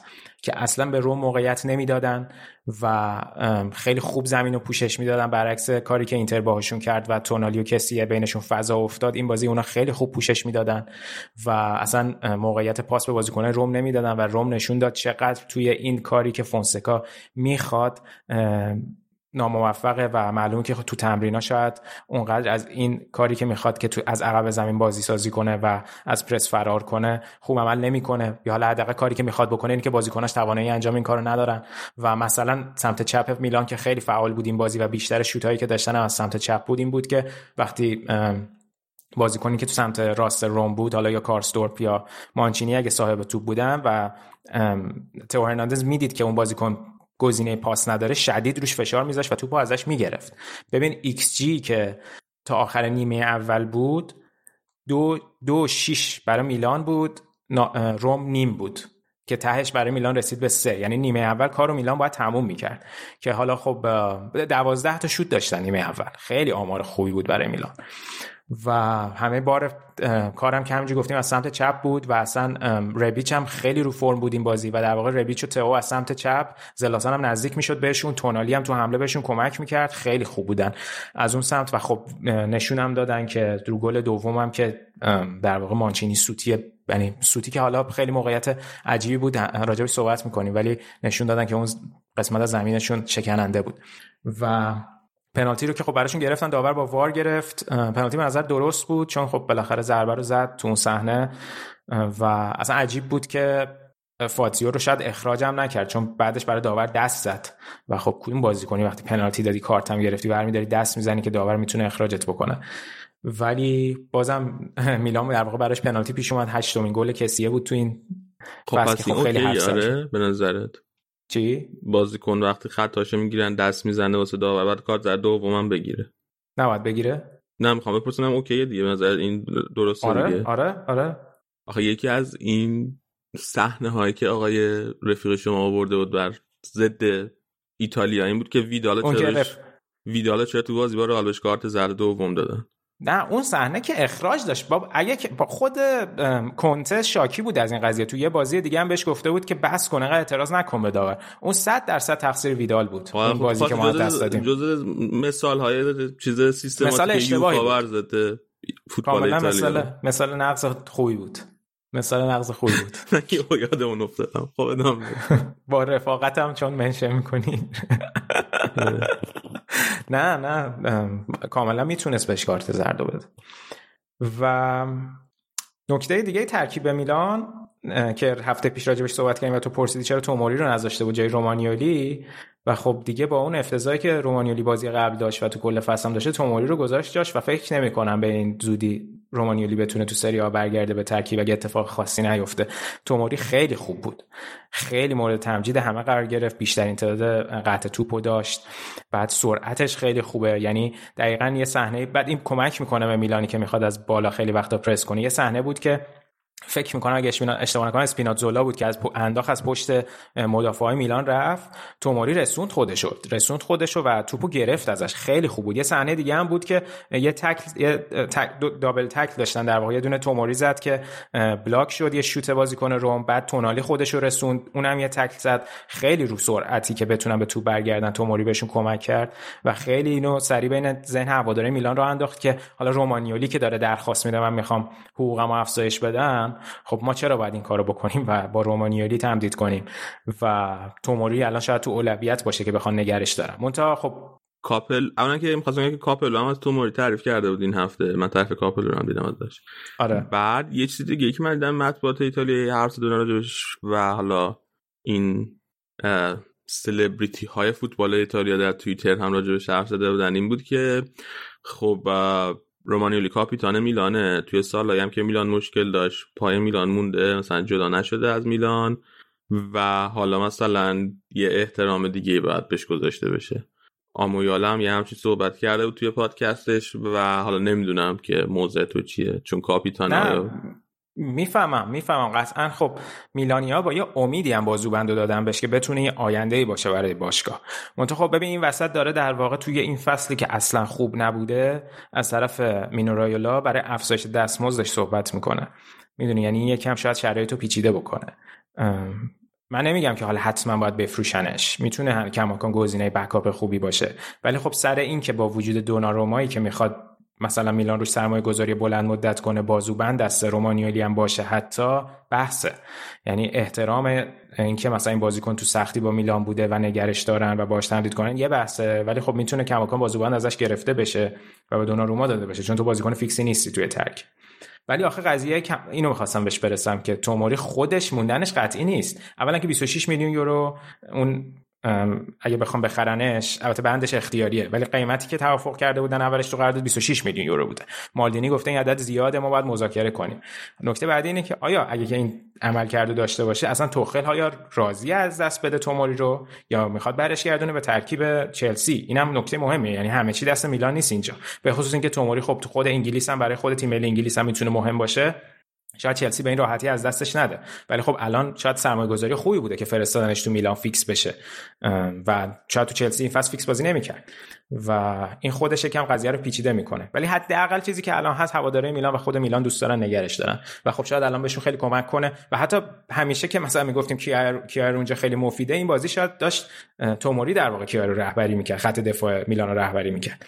خلاصه خیلی نمایش درخشانی داشت. من میگم کل بازیکنای میلان نمایش به نسبت خوبی داشتن به جز لاتان که اصلا خوب نبود. حالا یه گل هم زد که البته به درستی آفساید اعلام شد ولی نیمه دوم مصدوم شد و رفت. و منزوکیش هم که مصدوم کماکان یعنی اون که حمله رو ندارن. سالماکرز چقدر خوب بود این بازی ربیچ هم که حرف نداشت خیلی رو فرم بود. ولی خب روند بازی جوری پیش رفت که روم حالا بود نیمه دوم یه جواب خوبی داد و تونست حمله بکنه بازم و موقعیت سازی کنه و خیلی زودم به گل رسید. جردن ورتو گل زد که یکی از بهترین بازیکن‌های این فصل بوده. شاید بهترین بازیکن فصل روم که قطعا بوده. حالا میخیتاریان هم تو گل و پاس گل عملکرد خیلی خوبی داشته ولی جردن ورتو هم خیلی خوب بوده. به 10 گل زده رسید که حالا یه آمار تریپ اپتایی بیشتر خیلی نمی‌دونم. ارزشی اضافه می‌کنه یا نه. بعد پلاتینی اولین بازیکن هافبک فرانسوی که تو ایتالیا تو فصل می‌تونه به 10 تا گل برسه. و بعد گل یه مشکل روم. راجبش صحبت کردیم. اشتباهات فردی فاحش و زیاد. نیمه اول پاس رو به عقب اشتباه به دروازبان دروازبان پاولوپز میاد توپو کنترل کنه میفته جلو پای زلاتان که زلاتان به که برگرده بزنه حالا با پشت پا زد که گل نشد. که حالا بماند که اگه گل می‌شد بیچاره بودیم که آ این در 40 سالگی پشت پا می‌زنه و عجب بازیکن ستاره وحشتناکی و اینا یعنی از این اگزاجر بخش اگزاجره ولی بعد نیمه دوم هم گلی که خورد روم در واقع پاولوپز گزینه پاس داره. یا به جای اینکه توپو دور کنه دقیقا به بدترین جای ممکن پاس میده. که توپ می‌رسه به بازیکنهای میلان و اصلا رو در واقع شکل دفاعی رو نداره که وقتی توپ ربیچ می‌رسه ربیچ با یه بعدن که میاد و مسیرش رو عوض می‌کنه مانچینی اصلا از مسیر خارج میشه و حتی صحنه که هواداری رومو شاکی کرده بود این بود که مانچینی حتی ادامه نمی‌داد به اینکه بدوه. یعنی یه جوری گیواب کرد وسط راه که دنبال ربیچ بدوه و تکل بزنه. ولی ربیچ هم خیلی خوب دروازه رو باز کرد.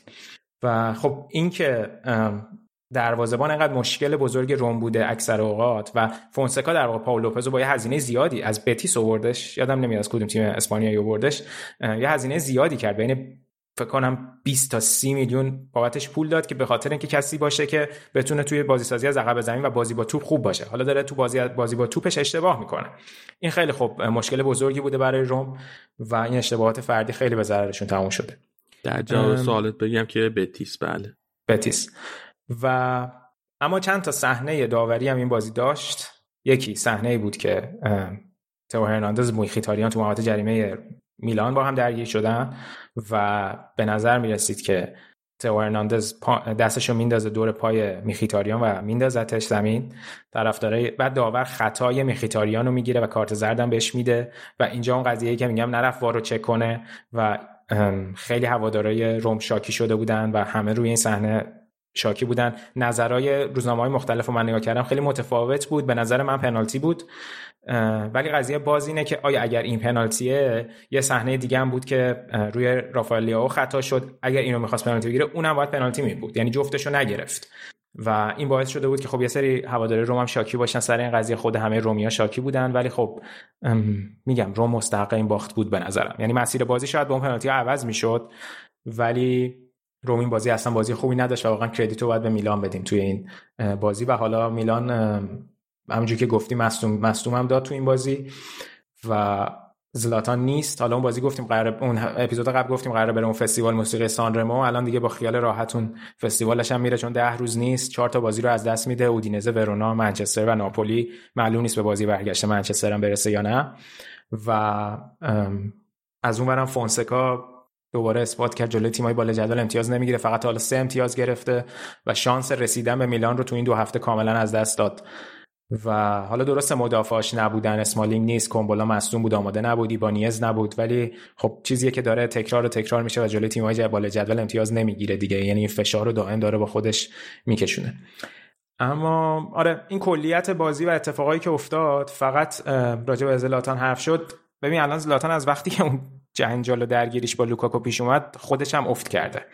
و الان دوباره هفته پیش جدا از این قضیه سانرمو فستیوال موسیقیه یه درگیری رسانه‌ای و مصاحبه‌ای با لبران جیمز داشت. خب اون اصلا یادم نبود. خب بله. خب ببین اینا همش شاید داره همونجور که تیمو کشید بالا و رو خودش داشت در واقع تیمو میکشوند با خودش همه اینا شاید داره از لحاظ روحی و حاشیه‌ای رو تیم تاثیر می‌ذاره یا رو خودش تاثیر می‌ذاره. حالا برای کسایی که نمی‌دونن زلاتان یه مصاحبه کرده بود و گفته بود که لبران جیمز توی کاری که خوبه باید ادامه بده که اونم ورزش و بسکتباله. یعنی وارد سیاست و فعالیت های سیاسی نباید بشه.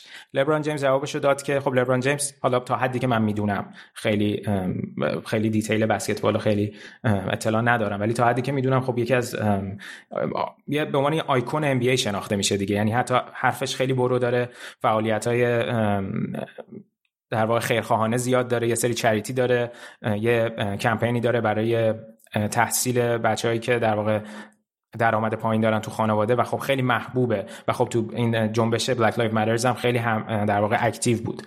و خب این انتقاد که ازش شد از سمت زلاتان اینم اومد جواب داد که چطور؟ که, که گفته بود در واقع من از این موقعیتم حتما باید استفاده کنم. چرا من نباید از این موقعیتم استفاده کنم؟ و جواب زلاتان داده بود که چطور چند وقت پیش خودت در مورد مسائل نجات پرستی در سوئد دخالت کردی و صحبت کردی که حالا احتمالا اشارش به اون قضیه بود که یه بازی بود که خب زلاتان رابطه خیلی خوبی با مربی الان تیم ملی سوئد یعنی یان اندرسون نداره و یه بازی بود که کولوسفسکی و الکساندر ایساک از اول بازی نکرده بودن و اومد گفتش که همیشه تو تیم ملی سوئد یه سری آدمایی هستن که نجات پرست برخورد می‌کنن و اگه آخر فامیلیشون اینا سون داشت مثل بقیه بازیکن‌ها بهشون بازی می‌داد ولی به خاطر نژاد باز... فامیلیشونه که بهشون بازی نمیده. بعد زلاتان اومد دوباره جواب داد امروز. گفتش که مسائل ریسیزم و نجات پرستی با مسائل سیاسی متفاوته. ما توی فوتبال و مسائل ضد نجات پرستی همه رو با هم همراه می‌کنیم و همه رو متحد می‌کنیم. ولی سیاست باعث جدا افتادن یعنی جدا شدن آدم ها میشه. به همین دلیل این مسائل با هم متفاوته. خلاصه این جواب بده اون جواب بده باعث شده که به نظر من از لاتان بی خود الان توی مقطع است و زیادی توی رسانه ها بولد باشه. و چیزی که شاید خودش دوست داره ولی از اون داستان دعوا با لوکاکو شاید یه مقداری اون تمرکزش از بین رفته باشه و زیادی دیگه داره به ضرر میلان میشه اینجا. دعواش با لبران جیمز که باحال بود. زلاتان خیلی چیز هم حرف زده بود اولش خیلی با احترام حرف زده بود درباره لبران جیمز ولی لبران جیمز خیلی واکنشش چیز در بود. سنگین بود داره ویدیو داده بود مستقیم صحبت کرده بود داره آره بعدم گفته بود. بعدم که حرف زده بود راجع به اینکه زلاتان خودش راجع به مثلا ریسیزم راجع به نجات پرستی تو سوئد حرف زده. بعدش گفته بود که زلاتان بعد بدونه که نباید با من درگیر بشه. من آدمی هم که مشقامو خوب انجام میدم. دقیقا. بعد آخه اینکه گفته بود که کاری که خوبی رو توش انجام بدی باعث شده خب یه سری رسانه های ایتالیایی هم بگن خب تو چرا پس داری توی فستیوال موسیقی به عنوان یک مهمان شرکت می‌کنی؟ درسته که پیش شرطت بوده برای قرارداد حضور توی این مسابقه ولی تو هم تو کاری که توش خوبی باید تمرکز کنی. می‌دونی خودش باعث ایجاد نقض میشه و مشکلی هم نداره. می‌خواد که صدر اخبار باشه. ولی خب میگم عجیبه دیگه. من فکر اون چیزی که این این امروز گفته بود بیشتر نظرش معلوم کنه گفته بود که سیاست تفرقه میندازه بین آدما آره. و ورزشکارا واسه این اومدیم که اتحاد ایجاد کنیم بین آدما. منظورش بیشتر این بود. حالا من باش موافق نیستم ولی متوجه آره منم همینطور بیا حالا بریم سراغ بازی. اینتر جنوا. که اینتر هم سه چون از جنوا رو شکست بده. آره دیگه روند خوبش اینتر ادامه داد. پنجمین برد متوالیش بود. خیلی حرفی راجع به خود بازی نیست.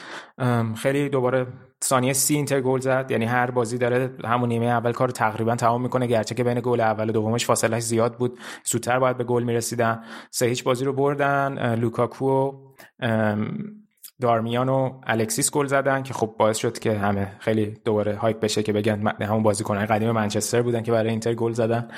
و باز دوباره هماهنگی لوتارو و لوکاکو خیلی تو این بازی به چشم اومد و همون pattern همیشگی که اریکسن نزدیک بروزوویچ بازی می‌کنه لوتارو و لوکاکو نزدیک به هم و هماهنگ با هم بازی می‌کنن و این باعث میشه که بارلا خیلی آزادانه بازی بکنه.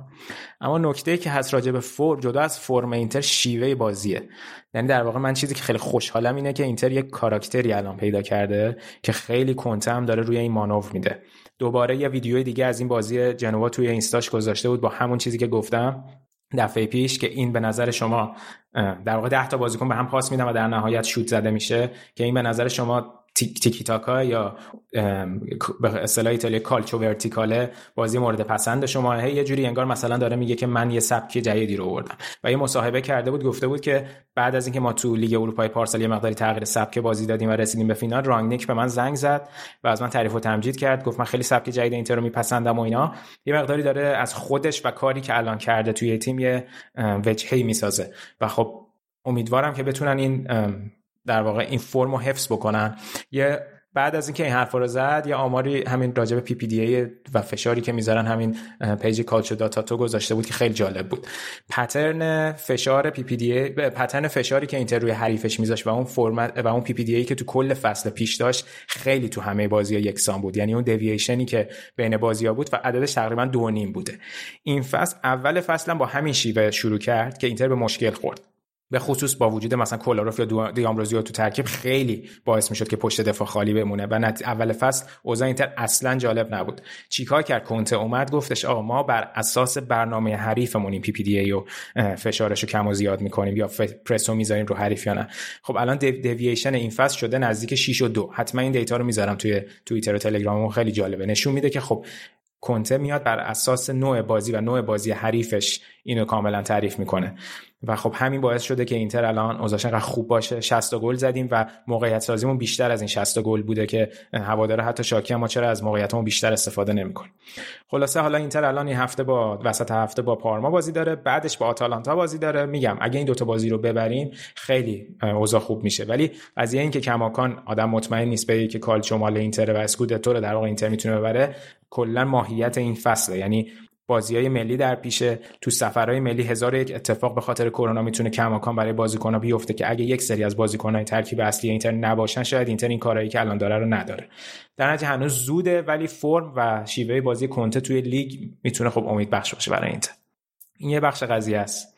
یه بخش قضیه باز دوباره می‌رسه سر مالکیت اینتر که اون قطعیت نداره الان. هی راجبش هر هفته صحبت می‌کنیم. گرچه که خیلی شاید نگران کننده نباشه. مثلا لاتارو گفته بود که من می‌خوام تمدید کنم. اوضاع اینتر تو زمین خوبه. ماروتا گفته ما می‌خوایم زمین رو کلا جدا کنیم. ولی خب اتفاقی که افتاد یه اتفاق مثبت این بود که سونینگ اومد 23 درصد سهامش تو بازار چین فروخت به ارزش دو بیلیون و باعث شد که پول و نقدینگی وارد در واقع شرکت بشه که می‌خوان از اون استفاده کنن برای پرداخت پولای معوقه‌ای که داشتن. مثلا الان می‌خوان حقوق ژانویه بازیکن‌ها رو بدن و هدفی که دارن اینه که تا آخر مارچ باشگاه‌ها باید اون license ی که یوفا می‌خواد برای حضور تو باشگاه‌های اروپا سال بعد رو در واقع به دست بیارن. ولی خب یه مقداری هم یوفا مثل این که اون شرایط رو به خاطر همه تیما سبکتر کرده. مثلا گفته که نباید بدهی بازیکن تا اون مقطع است یعنی تا آخر دسامبر نباید بیشتر از 15 درصدش باقی باقی مونده باشه. فقط نمیگم که 23 درصد سهام چیز فروخته دیگه. 23 درصد سهام اینتر که 23 درصد سهام اون بر شرکتش. آره.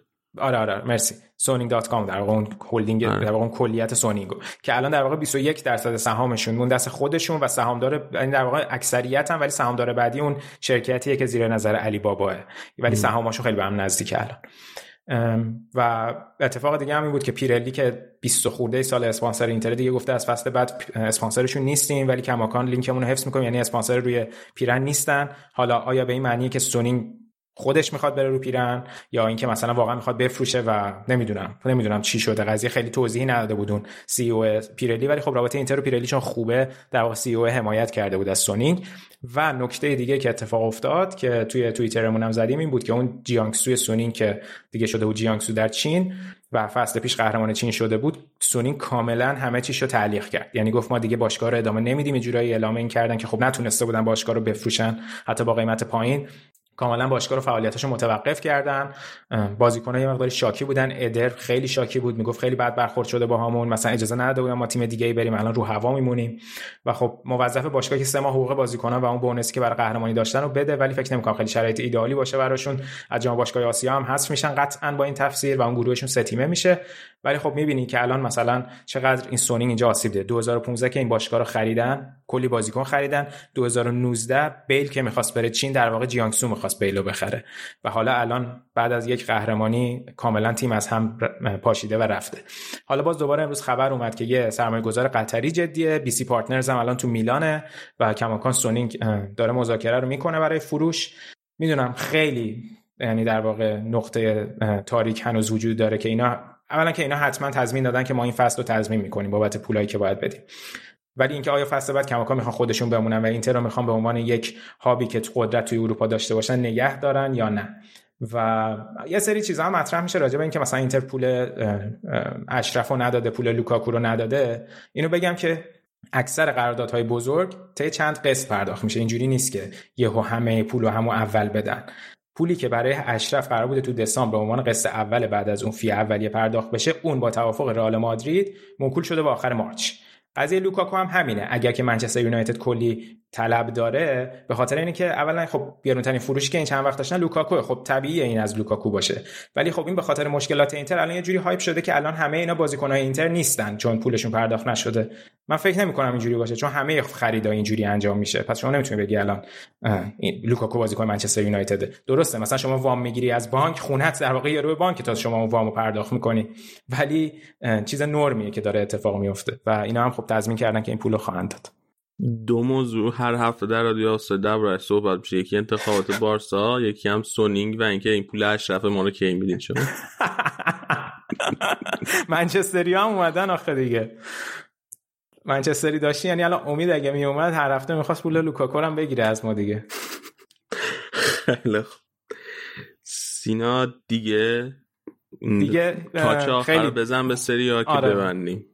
آره طولانی شد. تا چه آخر این که کالیاری بعد از اینکه دی فرانچسکو رو اخراج کرد با سیمپلیچی اولین بازیشو برد جلوی کروتونه که خب کروتونه خیلی وضع جالبی هم نداشت خودش سقوطش تقریبا قطعیه و کروتونه مربیشو اخراج کرد. سرسکو زمی معروف رو دوباره برگردوند. بعد از اون ور سپتزیا که گفتیم جلوی یووه این بازی, بازی داره این هفته یه کامبک زد جلو پارما دو دو کردن. پارما هم ممکنه گزینه سقوط باشه. یه چیز جالبی که اسپتزیا داشت اینا همیشه لیست بازیکن‌ها رو هر social media هر تیمی که منتشر می‌کنه حالا یه لیست میده منتشر می‌کنه. مثلا می‌نویسن این بازیکن‌ها دعوت شدن. این دفعه اومدن چتشون که این وینچنزو ایتالیانو مثلا به باشگاه گفته این بازیکن‌ها رو دعوت کنین اسکرین شات از چت واتساپ گرفتن گذاشتن. مثلا یکم اومدن اسپتزیا رو الان تو رسانه ها معروف کنن مثلا این کار funny کردن. گفتیم یکم fun باشه بعد اینکه یه چیز جالب دیگه بازی فیورنتینا اودینزه که برگزار شد اودینزه گفتش که اودینزه یه مقداری این دایره رو داره که ما خیلی توی کار تکنولوژی خیلی پیشرویم و استقبال می‌کنیم و یه شرکتی هست به نام شرکت اینفرانت که کار مرتبط تکنولوژی مرتبط با ورزش انجام میده. بعد اینا یه سری بچ طراحی کردن برای زمانی که به استادیوم می‌خواد باز بشه که اینو میدن به تمام کسایی که وارد استادیوم میشن برای یه سری سنسور داره برای حفظ فاصله. یعنی اگه که شما فاصلت با اطرافت از اون حدی که مد نظر یک یا یک متره این بچ چراغش روشن میشه یا ویبره می‌زنه. بعد این بازی قرار بوده که اینو توی ورزشگاه اودینزه تست بکنن و اودینزه در واقع داوطلب شده بود که به عنوان اولین باشگاه اینو امتحان بکنن. حالا به مدت جالب بود. حالا خیلی ریزالتی ازش من ندیدم. جایی ببینم که اصلا نتیجه چی بوده که همون پرسنل ازش استفاده کردن. ولی شاید همینو مثلا توی انگلیس که تو می بازی یا بخواد با تماشاچی باشه ازش استفاده بکنه اینم بخش تکنولوژیکال این اپیزود. در نهایت هم فوتبال زنانم. بازی های مقدماتی یورو بود که ایتالیا تونست صعود کنه به یورو و تو یورو سال بعد هست. فکر کنم 21 یا 22 فکر کنم 22 البته. 2022 لیگ هم خب طبیعتا برگزار نشد ولی آخرین هفته اون بازی حساس میلان یوونتوس که دو تا تیم صدرنشین جدولن. اگه یوونتوس ببره تقریبا دیگه با احتمال خیلی خوبی چون همه تیم رو می‌بره قهرمان میشه ولی اگه میلان ببره جدول جالب میشه. خیلی خوب. دست در نکنه سینا ممنون. خیلی هم مفصل و خوب با تکنولوژی و اینا هم وارد داوری و تکنولوژی و آره. پال سیاسی و ریسیزم و همه چی داشت. خیلی واقعا چیز بود. زیادی بود. چند بعدی شد. قسمت ایتالیامون. دست همیشه هم که تا اینجا گوش در نکنه. دمتون گرم. یادتون نره. که معرفی کنین رادیو آفساید رو به همه دوست آشناها کامنت بذارین جای مختلف نظرتون ما بگین. ما حتما توجه می‌کنیم سعی می‌کنیم که بهتر و بهتر بشیم نزدیکتر بشیم که شما می‌خواین. تا اپیزود بعدی خدا نگهدار.